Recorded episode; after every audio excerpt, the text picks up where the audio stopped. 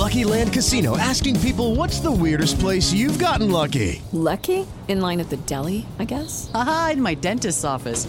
More than once, actually. Do I have to say? Yes, you do. In the car before my kids' PTA meeting. Really? Yes. Excuse me, what's the weirdest place you've gotten lucky? I never win and tell. Well, there you have it. You can get lucky anywhere playing at LuckyLandSlots.com. Play for free right now. Are you feeling lucky? No purchase necessary. Void where prohibited by law. 18 plus. Terms and conditions apply. See website for details.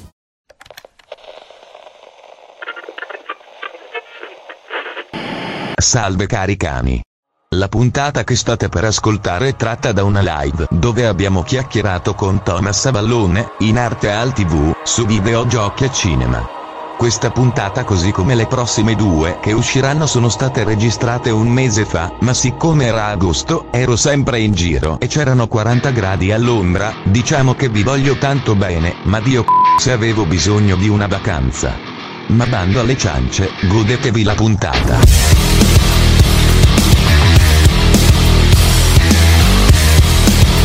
Benvenuti cani di paglia in questa prima live su Twitch dei cani di paglia, giustamente. Eh, prima live con un ospite eh, dove parleremo di cinema e videogiochi fondamentalmente. Quindi un po' come sono legati insieme i due media, come si sono incontrati e scontrati nel corso del tempo e anche altre cose, tra cui eh, il mestiere del, del gamer, potremmo dire, gamer barra streamer, la sua routine quotidiana, eccetera, eccetera. Sì, sì, sì, curiosità su quel mondo e, e via dicendo. Poi vedremo dove, dove ci porterà la conversazione. In attesa dell'arrivo del nostro grande ospite, possiamo dirvi solo che è appunto un pro player, un content creator, un divulgatore, insomma, un personaggio adatto alla prima intervista e alla prima puntata di questo cane di paia live. Ma in tutto ciò, comunque, diamo un attimo di background, e cioè che eh, perché siamo andati a pescare un personaggio, diciamo, al di fuori della cerchia cinema? Semplicemente perché è il nostro obiettivo fin dal giorno 1, e cioè andare a pescare e a parlare con personaggi al fuori della nostra sfera per trascinarli dentro oppure per andare a visitare la loro. Oltre a questo, oltre a questo, allora il nostro ospite mi ha detto 5 minuti, sta finendo di distruggere le lobby su Apex Legends per poi raggiungerci. Sta finendo di aprire i culi, dopo ci raggiunge, giustamente. Giusto, giusto. Prima il dovere, poi il piacere. Sì. O prima il piacere, poi il dovere. Dipende dai punti di vista. Ma anche perché non entrambi contemporaneamente. Uniamo l'utile al dilettevole. Il luogo in cui siete è Cani di Paglia, che nasce come podcast principalmente, ma eh, ospiteremo su Twitch tutte le interviste, tutti gli intervistati. Cani di Paglia è un progetto che nasce appunto come podcast a tema cinematografico, ma in modo più, diciamo, radiofonico, più anarchico, eh, molto differente da tutti i podcast eh, cinematografici che si trovano eh, sulle varie piattaforme, che sono invece molto, molto laccati, molto impostati, molto pettinati.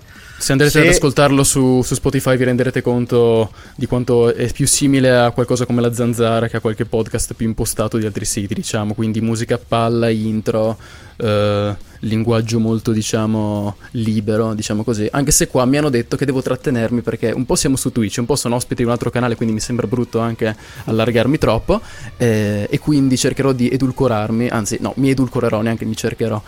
Vedete che sono già uscite circa 11 puntate, anzi non circa 11, mm, che spaziano allora. Prima, le prime sono tutte dedicate al Festival di Cannes, perché io ero là come inviato e abbiamo registrato là le mie prime impressioni con Eddie che faceva un sacco di domande. Eh, poi abbiamo come format eh, ovviamente le, le news, quindi puntate dedicate alle notizie della settimana, tutte impostate in modo il più divertente, il più pop, eh, anzi il più punk possibile, eh, con Eddie che sostanzialmente non si prepara a niente, io gliele sottopongo e vediamo la reaction. Eh, e in più abbiamo anche la nostra prima monografia, che è quella dedicata a James Cameron, che è sostanzialmente il dio e il padre di tutti noi. È su tutte le piattaforme esistenti, comprese quelle che immaginabili, non sì. sapete che esistono, Esatto. piattaforme un- indiane varie, eccetera. Esatto, piattaforme indiane, mai sentite nominare di- posti dimenticati da Dio e dall'uomo, in cui però noi ci siamo, perché noi ci saremo sempre per voi, caricani. Ovunque voi siate, ov- ovunque finirete nei meandri del web e del deep web, troverete anche noi lì, con la nostra bandierina a parlare di quanto fa schifo l'ultimo film eh, su Elvis. Mentre aspettiamo Prey, nuovo film della saga di Predator. L'ho appena visto, stavo scrivendo la recensione. Non è male, non è male. Come si era visto dal trailer, comunque è incentrato su questa America coloniale, Nord America. Seguiamo, mm-hmm. diciamo, dei nativi americani che si cercano di, diciamo, sopravvivere prima all'attacco del Predator, cioè del, dell'alieno. E anche si vede però, per esempio, anche il loro rapporto con i coloni americani penso che siano ambientato in Alberto, comunque in Quebec, perché i coloni sono tutti francesi. Ci sono alcune cose che fanno un po' storcere il naso, ma funziona.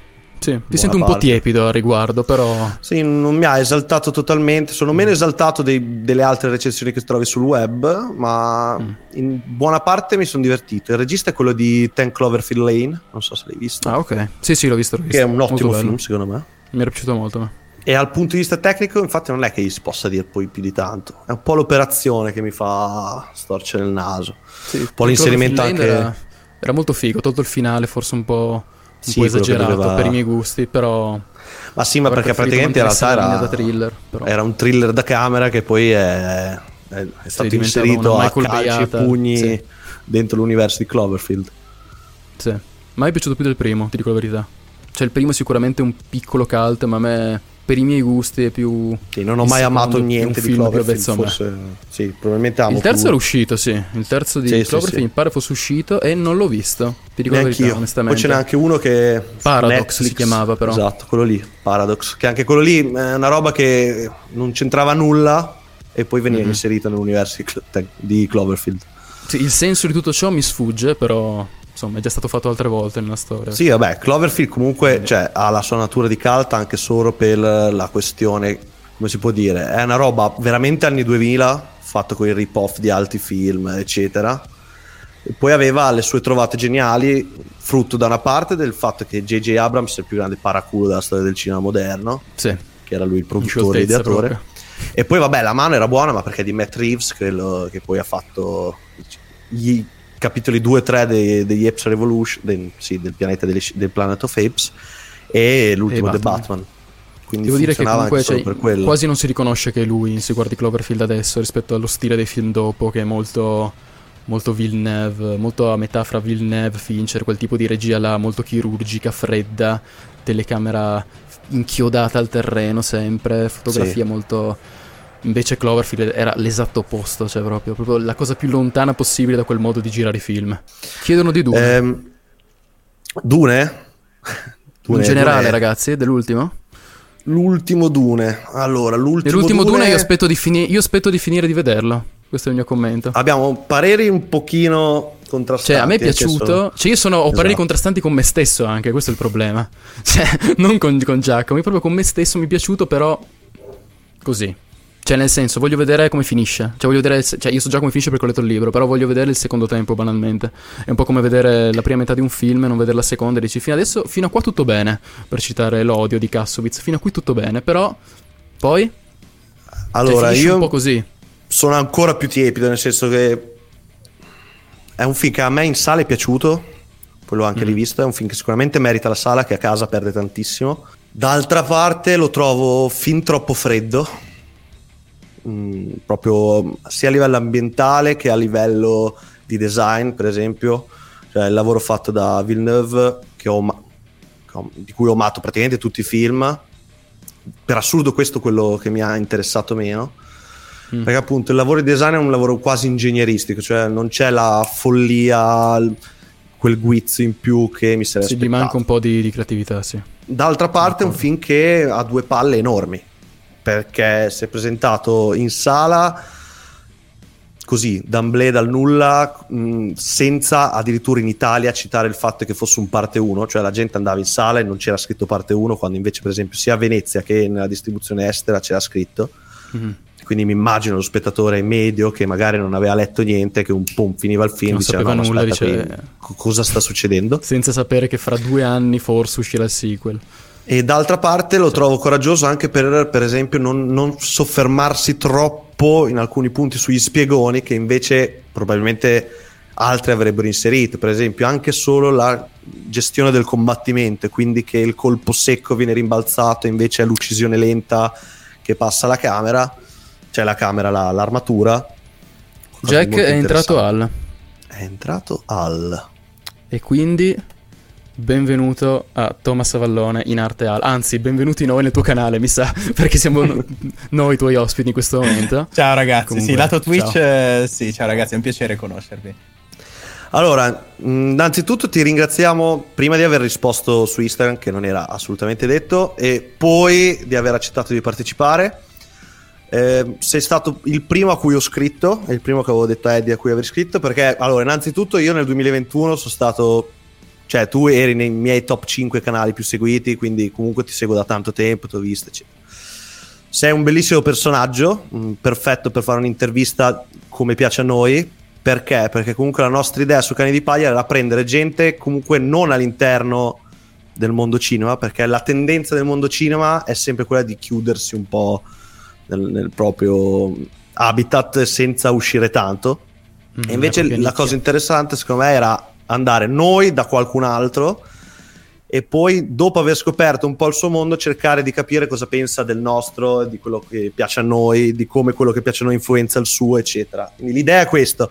Considera che questo format qui andrà avanti con gente più disparata, ci sarà probabilmente la vice sindaca di Bologna, ci sarà eh, gente, del- un istruttore di, di armi, cioè roba più disparata possibile per andare un po' a capire come gira il mondo fuori dalla nostra cerchietta.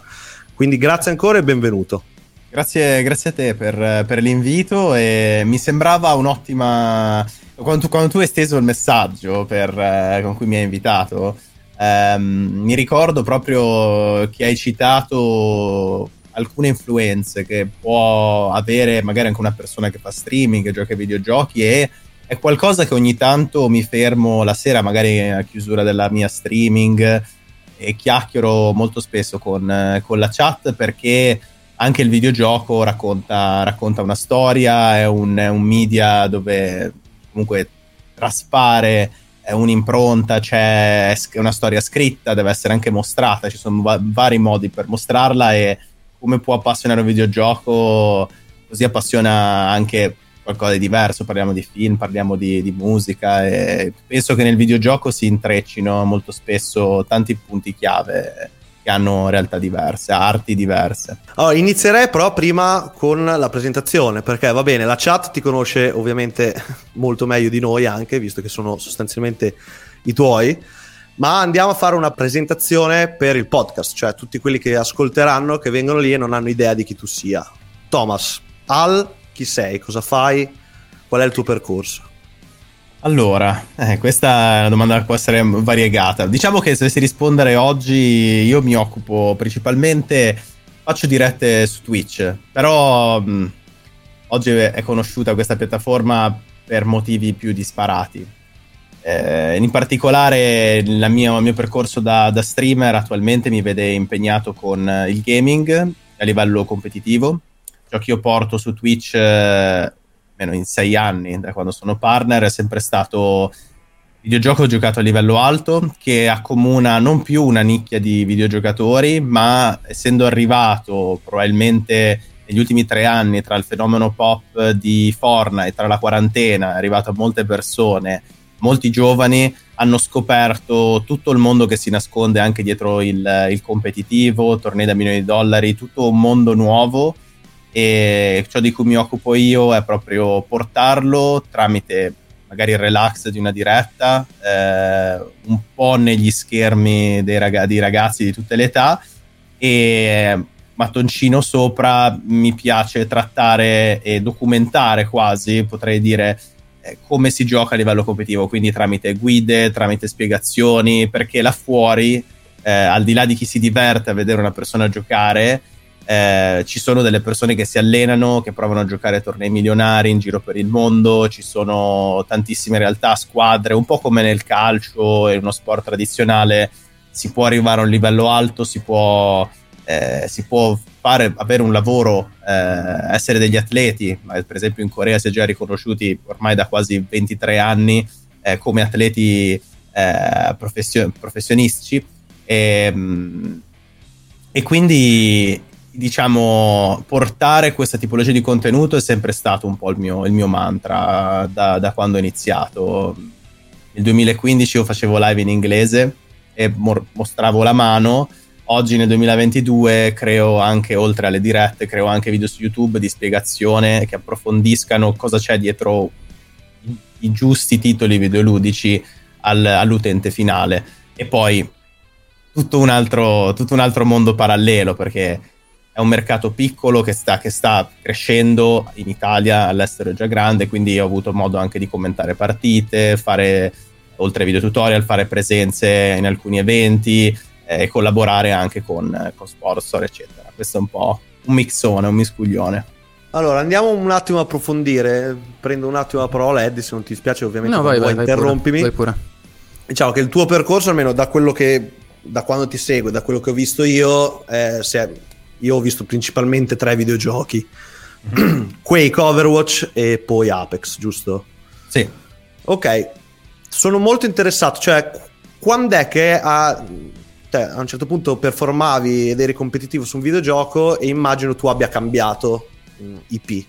Cioè, quando è e perché hai fatto questi salti, questi passaggi. Poi ho visto che ogni tanto ci sei tornato, ora sulla presentazione del nuovo Overwatch, ti ho visto anche ogni tanto tornare su Quake, eccetera. Ma cos'è che poi ti ha portato di volta in volta a fare il passaggio?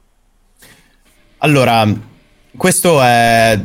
Mm, noi, noi siamo abituati agli sport tradizionali come qualcosa di eterno. Il calcio è quello, la palla è quella, la porta è quella. La differenza è che nel mondo e-sport il gioco non è in mano a qualcuno. È, cioè, pardon, il gioco è in mano a qualcuno, è come se le chiavi del gioco del calcio le avesse un'azienda, in questo caso per il videogioco è chi lo produce.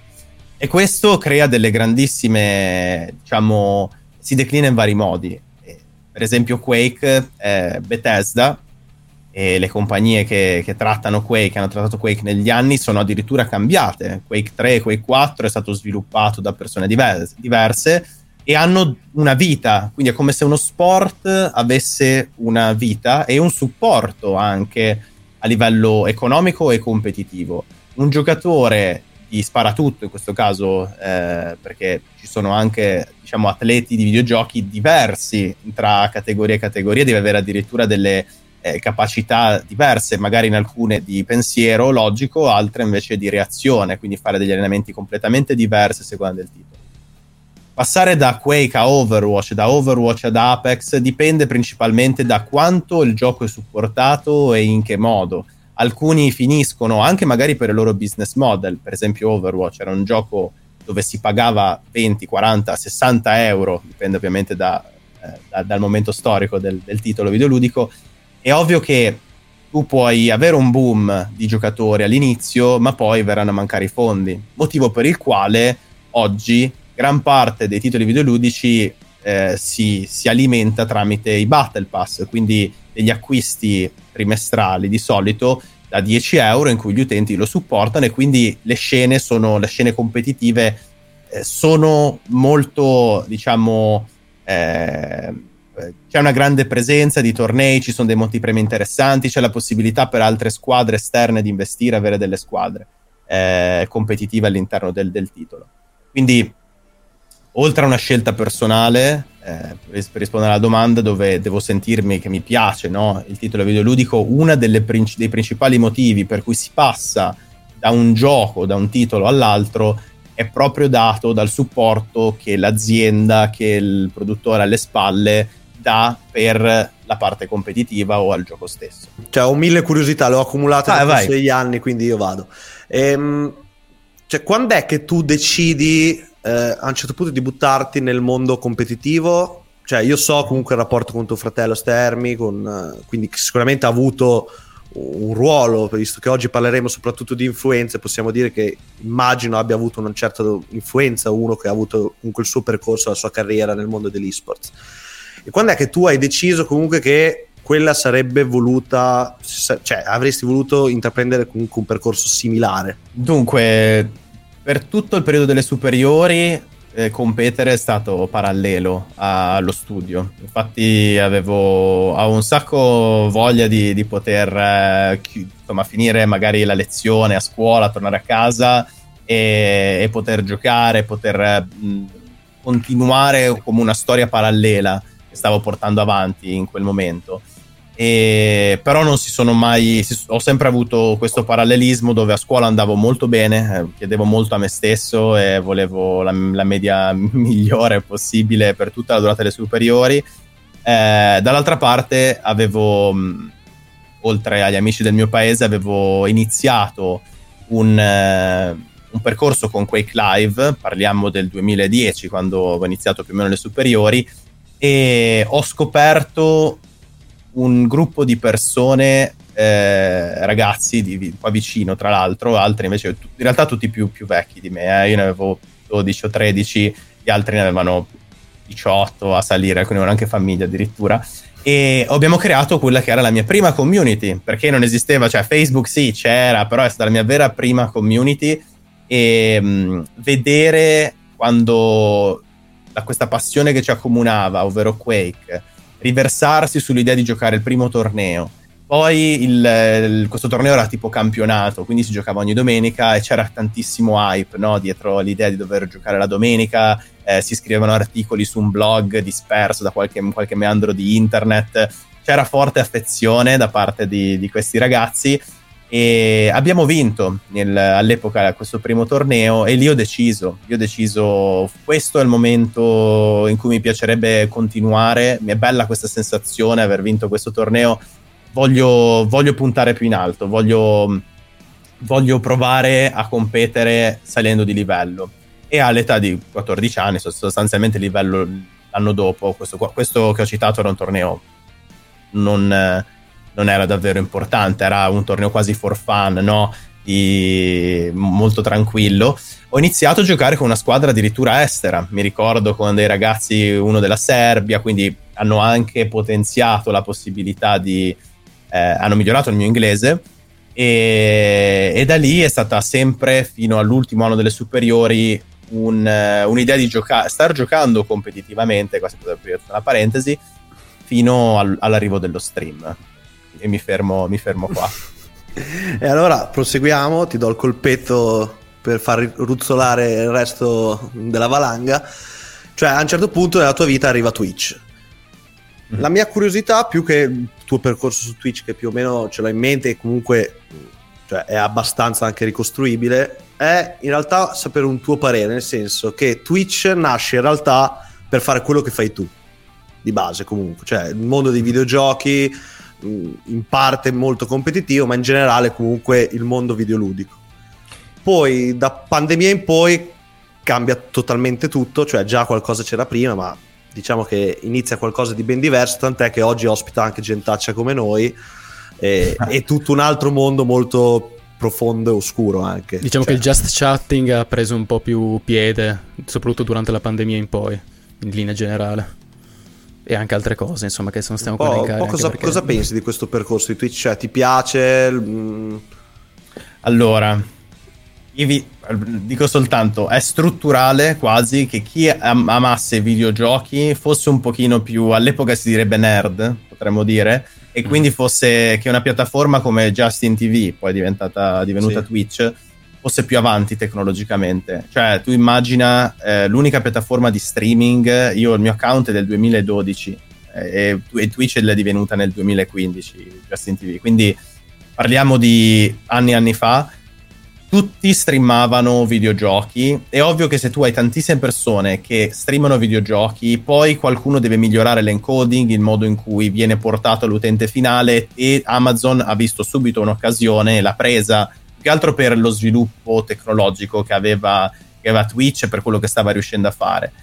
A questo punto dovremmo prendere l'acquisto probabilmente più come quasi avere un brevetto. È ovvio che se sì. tu hai una buona possibilità di arrivare alla gente, tu hai il media, non hai tu, tu, hai il modo in cui puoi proiettare alle persone da casa qualcosa. Poi cosa sia quel qualcosa, io non penso sia importante. Certo, una volta c'era solo gaming, oggi ci sono, c'è di tutto. Oggi c'è di tutto e, e dalle cose super interessanti che possono trattare di, di, scienza, ci possono essere chiacchierate politiche addirittura per chi è appassionato, ci può essere eh, qualcuno che mostra le dirette e commenta di eventi eh, come per esempio lancio di satelliti, trovi di tutto su, su Twitch, ma è anche vero E come per la televisione, ci sono, c'è un pubblico più grande. Twitch nasce con i videogiochi già nel 2018 più o meno. Erano arrivati tanti youtuber che non trovavano più in YouTube il loro, il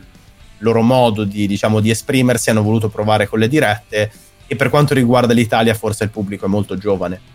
Se tu hai un grande pubblico giovane e sono loro a decidere i numeri, è ovvio che poi si divida in, in, in tanti modi diversi, che si spartisca in modo diverso questo pubblico. Lucky Land Casino asking people what's the weirdest place you've gotten lucky? Lucky? In line at the deli, I guess? Aha, in my dentist's office.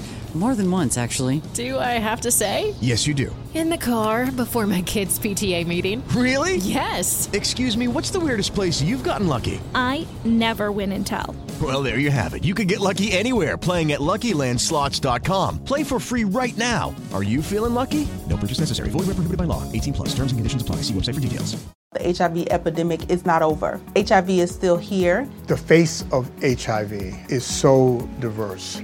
The biggest thing to reduce HIV stigma is just to talk about it. Testing and PrEP and HIV treatment and how effective it is today. Undetectable equals untransmittable. Whether you're positive or negative, there's not a wrong door. Whether it's testing or whether it's treatment, do it for you, Montgomery County. Learn more about HIV testing, treatment, and prevention at doitforumc.org. A me sicuramente non piace come oggi questo pubblico si sta dividendo e il tipo di, di, di contenuti che ci sono. Io di genere preferisco, non, non sono uno che apre Twitch e lo sta a guardare. Eh, però quando si tratta di chiacchierare sul fatto che, lo saprete anche voi, eh, Twitch potenzialmente ha i canali più grandi che sono abbastanza, potremmo dire, quasi trash, cadono in, del, um, in dei momenti banali molto spesso, eh, sono un po' superficiali. Sì, poi c'è anche tutto il fenomeno delle slot che diciamo, quello, mesi poi quello è, tutta, quello è un altro discorso davvero pazzesco che, che, che sussista.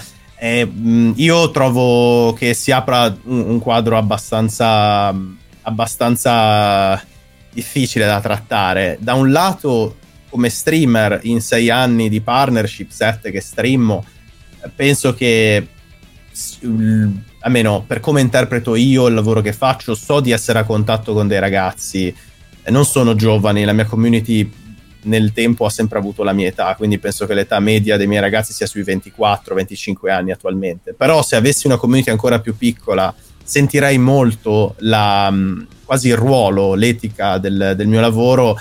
È ovvio che andare in streaming e, e star lì a, sulle slot o anche altre, altre forme di espressioni che sono abbastanza becere dipendono da un lato dal, dallo streamer, però non si può incolpare lui. Quella è una scelta quasi etica. Chi davvero sceglie addirittura di supportare alcune tipologie di contenuti eh, vuoti, è ovviamente è l'utente finale, quindi è quasi l'educazione che dovremmo dare allo spettatore. Tuttavia, se lo spettatore è giovane, è ovvio che poi lì si crea quasi un, cortocircuito, perché chi dovrebbe educarlo un giovane a non seguire certo delle cose del genere. Vabbè, è un po' un cane che si morde la coda, cioè, in realtà da, da, da, quando esiste comunque tutto il fenomeno, anche influencer, eh, diventa tutto cioè, quasi circolare, no? Nel senso che eh, all'influencer si può dare un certo tipo di responsabilità, magari etica e morale, ma poi eh, dipende tutto da eh, chi lo segue, cioè, alla fine. Del solito discorso che sì,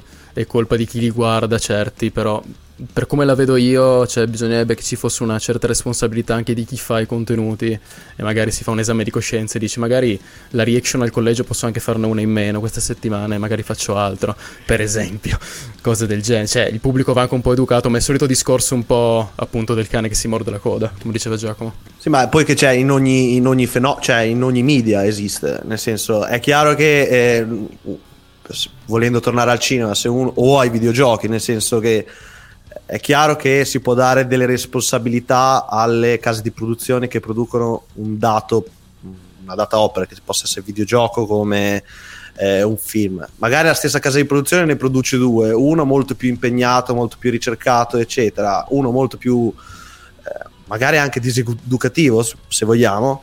Poi mm. è chiaro che se poi il pubblico eh, alla cassa va e, e, e compra il biglietto o la copia solo di uno dei due e quello dei due è quello educativo, è chiaro che la prossima volta la casa di produzione ne produrrà due di quel versante. È banale.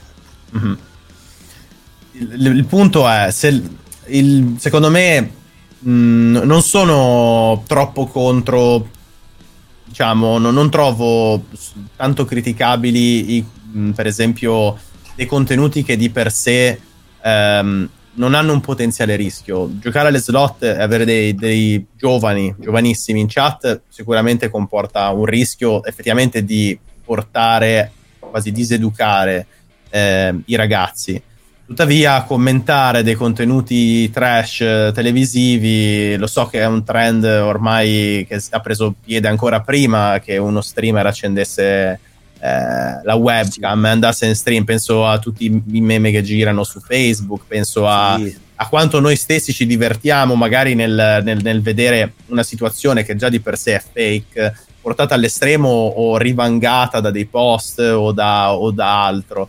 Quindi io, io, sono molto contro un potenziale approccio, un, un potenziale contenuto che possa far... Eh, tra virgolette, male uh, a un giovane. Poi se uno si guarda dei programmi trash... Uh, Boh, sì, qualche volta ho visto anch'io, cioè nel senso, cioè, il Masseo che una puntata del Masseo che reagisce al collegio, eh, l'ho vista anch'io. Insomma, il problema vero sussiste come quando dici tu, eh, nel senso, se ho una chat di under eh, 18 e gioca alle slot 4 ore, tra l'altro con soldi non miei, perché tra l'altro si sa, nel senso, cioè, è chiaro Ah, io non lo so, però penso di sapere da dove hai preso questa, questa informazione. Su, eh, ho, ho, presente. Sul tubo l'avrai visto anche tu, tubo, il video di analisi. Eh. Mm-hmm. Quindi è chiaro che, o comunque, ma anche se lo facessi con i soldi miei, comunque è indifferente. Il messaggio, il, anzi, ancora più che il messaggio, proprio cosa stai facendo vedere, è,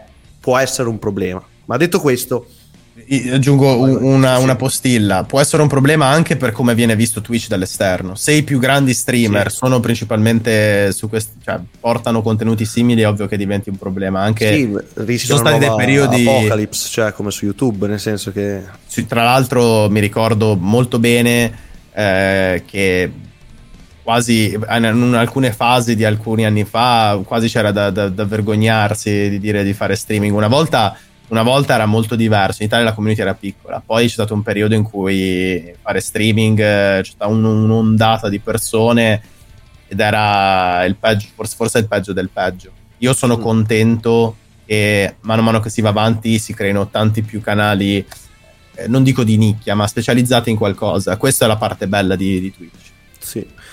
Mettere un'ultima domanda su YouTube, poi cambiamo argomento se mm-hmm. siete d'accordo. Cioè, a me è sempre interessato anche il modo in cui tu hai differenziato i tuoi canali, nel senso che su Twitch ah, ne abbiamo già parlato di quel che fai, su YouTube da una parte hai tutta la parte diciamo di archivio, nel senso dei migliori match, migliori giocate, clip varie, però dalla, da una parte c'hai anche tutta la... Eh, lato guida e il lato divulgativo, se vogliamo, cioè il lato più analitico della questione. Cioè, sì, quando è che tu hai deciso comunque di andare in questa fase di differenziazione praticamente pressoché totale, no?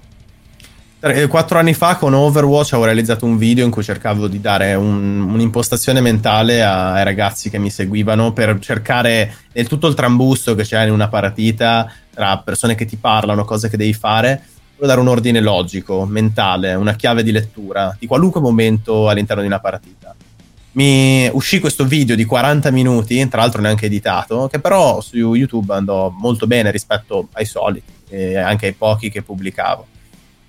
Quando sono passato ad Apex, l'anno successivo in sostanza, e decisi di tirar su un vero e proprio canale YouTube perché non avevo, non era effettivamente curato il mio canale YouTube. Adesso invece c'è un ragazzo che, mi aiuta. Prima avevo un'altra, un'altra editor e abbiamo, abbiamo fatto un ottimo lavoro in questi tre anni con Apex ho riscoperto l'idea di raccontare il gioco, eh, provare a dare delle indicazioni ai ragazzi che mi seguono e semplificarli un po' il tutto. Mentre solo da un paio di mesi ho voluto allargare un po' questa mia, questa mia diciamo, parte da lato da professore e provare a raccontare altro al di fuori del, di Apex, al di fuori del, del videogioco singolo, del titolo singolo e portare al pubblico anche quello di casa, anche a eh, famiglie piuttosto che a chi non è per nulla avvezzo a questo mondo dei termini o dei, delle, delle, leggi, delle regole che ci sono eh, per interpretare meglio o capire meglio il videogioco, principalmente sparatutto. Bene, Eddie, iniziamo dalla parte più, un po' più. Volevi nostra. passare al cinema subito? Oppure No, no, volevi fare una domanda pure. su. Perché io ero curioso anche di sapere banalmente, senza magari dilungarci eccessivamente, ma qual è la tua routine da streamer, la tua Ah, routine quotidiana, diciamo? Sarò rapido questa volta, prometto. Domenica faccio la schedule, ma questo succede da un mese perché di solito non avevo orari. Pomeriggio Ah, ok. e sera è sempre stato il mio, le, mie due, le mie due stream. Però attualmente io la domenica metto, guardo un po' come si può organizzare la settimana. Eh, sto cercando di variare, quindi oltre ad Apex ci sono dei titoli appunto eh, variety da portare sul canale per differenziare un po' e imposto anche i- le registrazioni che ci sono da fare. Attualmente registro non tanto per YouTube, ma solo per eh, i reels, le, le stories, i shorts. Ho un quaderno di base in cui ho tutta la mia programmazione e le cose di cui vorrei parlare. Quindi sto cercando davvero nel lungo, nel lungo periodo nel- nel, eh, di creare davvero mh, bisogna dire neanche un glossario, tanti contenuti dedicati a spiegare il mondo competitivo parallelamente alla live. Invece la giornata vissuta davvero, eh, eh, le live che faccio attualmente sono tutte competitive, quindi bisogna soltanto organizzarsi con altre due persone, trovare l'orario giusto, Il mondiale. il computer e parte il mondiale, esatto. Quindi eh, va un po' da sé, va un po' da sé. Dove volevi partire, Giacomo, con l'argomento cinema? Allora, Partiamo in generale oppure volevi chiedergli di qualche film in particolare anche? No, no, direi partire in generale perché comunque, nel senso, io tutte le volte che ho guardato Al, eh, diciamo che ovviamente c'è anche lui il momento just chatting, nel senso, ah, magari 20 minuti prima di staccare la live, no? Cioè, hai il- qualche just chatting, qualche risposta a domanda. E ogni tanto ho sentito no, dei tuoi racconti vari che può essere, diciamo, o commenti sull'Inter, cioè che, esistono, Appassionate esistono. esistono ed esiste anche l'Inter, c'è da dire.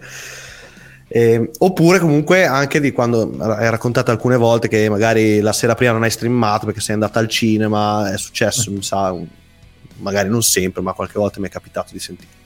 Quindi la mia domanda generale è quando è che decidi di andare al cinema? Cioè se c'è eh, non so, un input particolare, hai un genere, hai non so, una compagnia, quals- il motivo per cui tac, prendi e vai al cinema.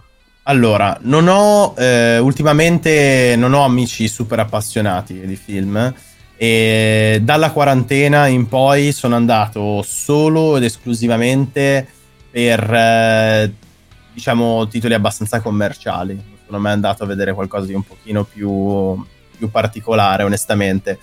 E i ragazzi mh, sono molto più su serie televisive e non un'esperienza diretta al cinema, bensì recupero film Sì. che magari sono già usciti. Questo è, questa cosa di recuperare i film eh, vecchi è, è davvero grave, nel senso che ne ho saltati tanti negli anni quando ero più giovane e un po' mi sono dispiaciuti, sia dai titoli un pochino più, più commerciali, sia dalle- da quelli un po' cult, eh, fino ad arrivare anche a, a cose un pochino che ho detto sì, questo lo guardo, questo lo guardo, e ne ho un po', eh, ne ho un po' anche che devo- dovrei guardarmi e mi Lucky Land Casino asking people what's the weirdest place you've gotten lucky? Lucky? In line at the deli, I guess? Haha, in my dentist's office. More than once, actually. Do I have to say? Yes, you do. In the car before my kids' PTA meeting. Really? Yes. Excuse me, what's the weirdest place you've gotten lucky? I never win and tell. Well, there you have it. You can get lucky anywhere playing at LuckyLandSlots.com. Play for free right now. Are you feeling lucky? No purchase necessary. Void where prohibited by law. 18 plus. Terms and conditions apply. See website for details. The HIV epidemic is not over. HIV is still here. The face of HIV is so diverse. The biggest thing to reduce HIV stigma is just to talk about it. Testing and PrEP and HIV treatment and how effective it is today. undetectable equals untransmittable. Whether you're positive or negative, there's not a wrong door. Whether it's testing or whether it's treatment, do it for you, Montgomery County. Learn more about HIV testing, treatment, and prevention at doitforyoumc.org. Sono lasciato indietro fin dalle superiori dei consigli di prof di filosofia e altro, ce li ho tutti quanti, ma segnati, mai ancora mai guardati. Vabbè, ma ti vedo un po' teso, nel senso, cioè, non è che non, aver paura. Eh. Sì, ho paura sia un po' un'interrogazione, quindi sono un attimo... No, no, stai, stai No, in, chat, modalità- in chat hanno, in chat hanno scritto che ora vieni picchiato perché vai a vedere i film della Marvel. No, no, ma noi siamo gente ultra pop, eh. cioè io ho un Baby Sì, Yoda qui da voglia. qualche parte, nel senso non è che sia... Cioè, cioè, allora, per farvi capire, però- i Marvel li ho visti, non avevo mai visto uno, a parte Civil War perché mi ci hanno cacciato i miei amici quando uscì, però li ho guardati tutti in quarantena, tutti, credo in un mese e mezzo, mi sono recuperato tutto quanto, e dall'Iron Man fino a Endgame, tutti pronti via, per- tra gli altri, perché poi dovrei menzionare il fatto che quando uscì Harry Potter io mi fermai al Calice di Fuoco e me li sono recuperati tutti quanti in quarantena, tutti eh, fino all'ultimo. I Pirati dei Caraibi non li avevo mai visti, parlano sempre di quelli un pochino più, più veloci, eh, niente di, di particolare. Però è un'esperienza, forse a parte mh, Harry Potter, che mi, mi piacciono molto quando vanno personalmente in qualcosa di un pochino più quasi dark. Però non voglio arrivare ai miei gusti, magari... comunque tanto sempre, sempre saghe, sicuro. sempre saghe comunque. Infatti hai detto che sei più propenso a serie televisive, quindi anche nel cinema tu cerchi magari una storia che viene raccontata in più parti, banalmente, in più capitoli. Sì, alcune sono, alcuni sono molto belli e anche se sono autoconclusivi, no? Eh, però devo dire che non mi dispiacciono molto, molto le saghe e più che altro cerco... mh, mi piace come trattano, anche se sono magari di fantasia, come vanno a trattare eh, alcuni aspetti, come evolvono la storia. Mi piace sempre che tengano un minimo di parte realistica, come dire, eh, in negativo. Non è sempre tutto bello brutto, ci sono delle parti così. Poi se sono spensierato mi guardo i film della Marvel, per carità, un po', un po' di No, spensieratezza. vabbè, ma eh, l'abbiamo visto Non tutti non è un anche noi, eh, non è che... Non è- No, no, ma mi, ma mi piacciono, eh. No, no, no, no, mi piacciono, lo dico senza problemi. Eh, però per dire di un Pirati dei Caraibi, che è sempre tutto abbastanza gioioso, mi piace, mi piace guardare invece delle storie un pochino più, più particolari. Cito, cito questo perché è uno degli ultimi che ho visto, tra l'altro, tipo una settimana fa me li sono recuperati tutti quanti. Però sono più da personaggi. Sono più da. mh, nel caso l'an- l'antieroe o l'anti-villain, eh, per quando, si, quando si tratta di supereroi, sono molto per personaggi che hanno dei, dei conflitti interiori, che hanno delle, delle visioni un- magari anche un po', un po' particolari. Ma lascio a voi le domande, eh, io mi... No, no. Ah, no, vabbè, ma Ci poi... sta, mi- sono molto in sintonia su questa cosa qua perché anch'io preferisco tendenzialmente gli antieroi o comunque i personaggi che non sono del tutto positivi perché banalmente sono più realistici, voglio dire. quindi Un per personaggio dire- buono, tutto d'un pezzo non esiste nella realtà, banalmente. Quindi sì, Cioè, ci tornando agli Harry Potter, per dire, quindi eh, siamo sul prigioniero di Azkaban. Tra tutti, Oh, sì, Che è quello sì, più dark, sto- più... Non pensavo, a, non pensavo a lui, cioè non stavo pensando al mondo di, di Harry Potter per dei personaggi in particolare, però sì, Davy Jones eh, del, dei Pirati dei Caraibi ha una storia un po' maledetta e non, fini- non Mhm. si capisce neanche bene com- come vada a finire, è qu- quasi non, non ha una sua conclusione. È molto realistico il fatto che non è che tutto debba per forza, per forza chiudersi, eh, rimanere anche un po', un po' sospeso, non capire le intenzioni di un personaggio che magari lascia a metà un, un percorso non vedere forzate delle cose sui personaggi è una cosa che a me piace molto. Eh, Da quello che dici, mi- penso che ti potrebbe piacere il cinema dei Cohen a grandi linee, perché comunque loro fanno noir, fondamentalmente noir, commedie nere, con queste storie che spesso vengono lasciate anche in sospeso, senza per forza avere una conclusione, con personaggi che spesso sono un misto, diciamo, delle scale di grigi. Non so se li conosci o se No. hai avuto... Vabbè, Fargo, il grande Lebowski, mh, quel Grande Lebowski, sì, allora, grazie, vedi, solo sono proprio ignorante. Certo, Grande Lebowski l'ho visto. Eh, vabbè, se, se ti- se magari ti guardi Fargo, il film, e poi mh, ti piglia bene, eccetera, poi c'è la serie che comunque eh, è una serie antologica, quindi ogni stagione eh, tratta una storia. Mhm. Che secondo me è quel mood che potrebbe piacerti, visto che ti piace le serie, ti piace questo tipo di roba, eh, potrebbe interessarti. Non è un paese per vecchi anche, non so se l'hai visto, che è abbastanza No, un piccolo no. cult, insomma. È uno dei quelli molto, che ho in molto lista. bello, te lo straconsiglio. Con un Bene. cantone allucinante, quindi recuperalo assolutamente perché è strabello. Ehm, bene, ma Secondo te, appunto, visto che abbiamo citato i film Marvel, cioè i film Marvel sono la roba più grossa successa all'intrattenimento insieme all'esplosione, diciamo, dei... Cioè, comunque di un certo tipo di multiplayer, no? Mhm. Nel senso che negli ultimi dieci anni c'è stato un boom di videogiocatori, magari che vanno al di là di quello che era il videogiocatore. Nel senso, per esempio, io e Edoardo, c'è gente che comunque gioca tutti i giorni ai videogiochi. Ok. Ehm, però magari andiamo a cercare un certo tipo di roba, cioè nel senso io gioco un sacco anche ad Apex, eccetera. Ma esiste comunque una categoria di videogiocatore che magari è, è il classico videogiocatore che durante l'anno gioca o al free to play di Call of Duty o, o un Certo. eh, Fortnite, eccetera, O e un FIFA, FIFA. per dire, esatto. Mhm. Eh, e l'esplosione di quest'ultima categoria, secondo me, è la roba più grossa successa nel mondo dei, dei videogiochi negli ultimi 10-12 anni. Contemporaneamente è esploso anche comunque tutto il mondo, eh, per esempio del- della Marvel, no? che è un po' la stessa roba, nel senso che magari eh, tante persone durante l'anno vanno a vedere solo, non so, i due film Marvel, no? Che... Quindi secondo te come e in che modo e se soprattutto queste due cose cioè, sono accomunate, se si sono influenzate, se esiste un collegamento? La Marvel sta forse al cinema, potremmo dire quasi come il boom che ha fatto Fortnite, che ha portato Sì. davvero il videogioco nelle, nelle case di tutti, perché è stato principalmente un fenomeno pop, a differenza del boom che può fare un FIFA, del boom che può fare un Call of Duty. Fortnite è stato costruito per essere un fenomeno pop e ci è riuscito, è riuscito, è arrivato addirittura alla finale del mondiale, l'ultimo mondiale, mi ricordo esultanze con i balletti di Sì, sì, Fortnite, Griezmann, addirittura a sì, sì. di robe pazzesche. E, e- e poi si è inserito ovunque, cioè è riuscito a diventare quasi un metaverso Fortnite portando in sé sia la Marvel che la DC, piuttosto che The Rock, piuttosto che qualunque cosa è entrata dentro, dentro Fortnite. Sì, come concerto di Travis. Scott, sì. Concerti, sì, c'è stato davvero di tutto, il che è pazzesco.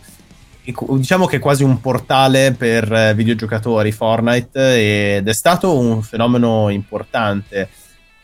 Forse il secondo boom dei videogiochi dopo, dopo Fortnite è stata la quarantena. Lì è stato più sparso, no? Forse la- l'afflusso di, di persone. E io non, non so bene su- per quanto riguarda la Marvel eh, nei, nei cin- nel cinema o comunque il boom che hanno avuto i suoi film, però per il gaming è certamente da individuare in queste due cose. In una prima fase, 2018, con, eh, col Fortnite e in un secondo momento con, eh, con la quarantena, quando probabilmente sono cambiati un po' gli stili di vita delle persone, Twitch ha anche esplosa in Italia e non solo, e abbiamo avuto tutti quanti un forte impatto, principalmente con, eh, con gli stessi videogiochi tramite gli streamer eh, durante la quarantena, ma anche i podcast erano esplosi, mi ricordo Clubhouse, eh, tante, Sì, sì, sì. tante Ma- altre realtà di compagnia sono... Quando al mondo sembrava che Clubhouse fosse una buona idea, sì, è stato Sì, sono realtà che sono esplose e poi sono implose in pochissimo tempo. In realtà, perché pause è durato due settimane. Sì, invece il podcast moda, invece è è, sparito subito. cioè, è una roba che tra l'altro il podcast praticamente è sempre esistita in realtà. Mhm. Cioè, da quando esiste un archivio praticamente de- delle trasmissioni radio esiste il podcast, eh, semplicemente poi è stato rimodellato negli anni eh, per avere un- una struttura magari più o più pop o più approfondita, magari creare le stagioni. Tra l'altro, l'altra Mhm. cosa che per esempio magari accomuna il podcast a- ai videogiochi, no? le season eh, e al mondo della serialità, serialità televisiva, cioè tutte cose che si contaminano. Perché un podcast altrimenti dovrebbe avere una stagione a puntate? Perché Certo. evidentemente eh, a un pubblico avere un inizio e una fine gli dà una spinta, lo devo finire, lo devo guardare, lo devo vedere, lo devo giocare. Cioè, come le season di Apex per dire che magari io ci gioco tanto, sì, poi mi ritrovo a dover finire il pass, gli ultimi 48 ore mi mancano 20 livelli e ti metti lì a tryhardare con tutte le missioni giuste. Una cosa simile, esce la nuova stagione di una serie TV, tu non hai ancora finito la vecchia, ti metti lì e vai in binge watching. È, secondo me è un qualcosa che contamina tutti, che accomuna queste cose, no? È interessante.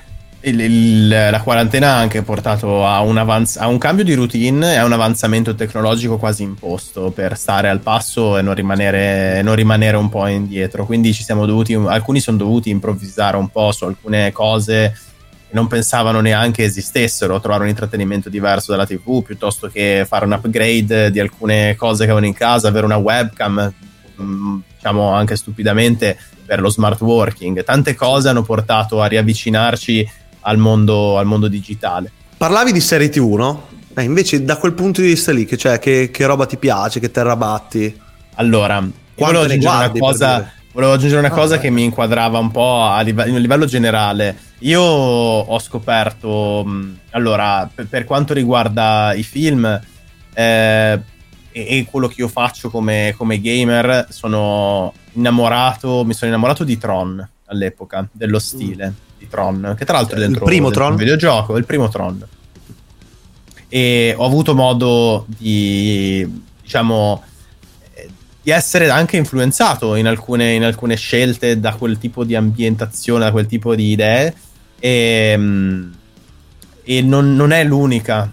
Quando, mi ricordo quando ho voluto fare un paio di rebranding del canale, ho preso poi a riferimento Tron. Molte di quelle che ho attualmente, anche eh, alcune scene che non utilizzo durante la mia diretta, sono riprese da quel titolo. E poi eh, ho scoperto più recentemente che eh, in realtà avevamo già giocato a Call of Cthulhu abbiamo già giocato alcune tipologie di giochi come am- l'ultimo Amnesia, tanti titoli abbastanza single player, abbastanza tranquilli.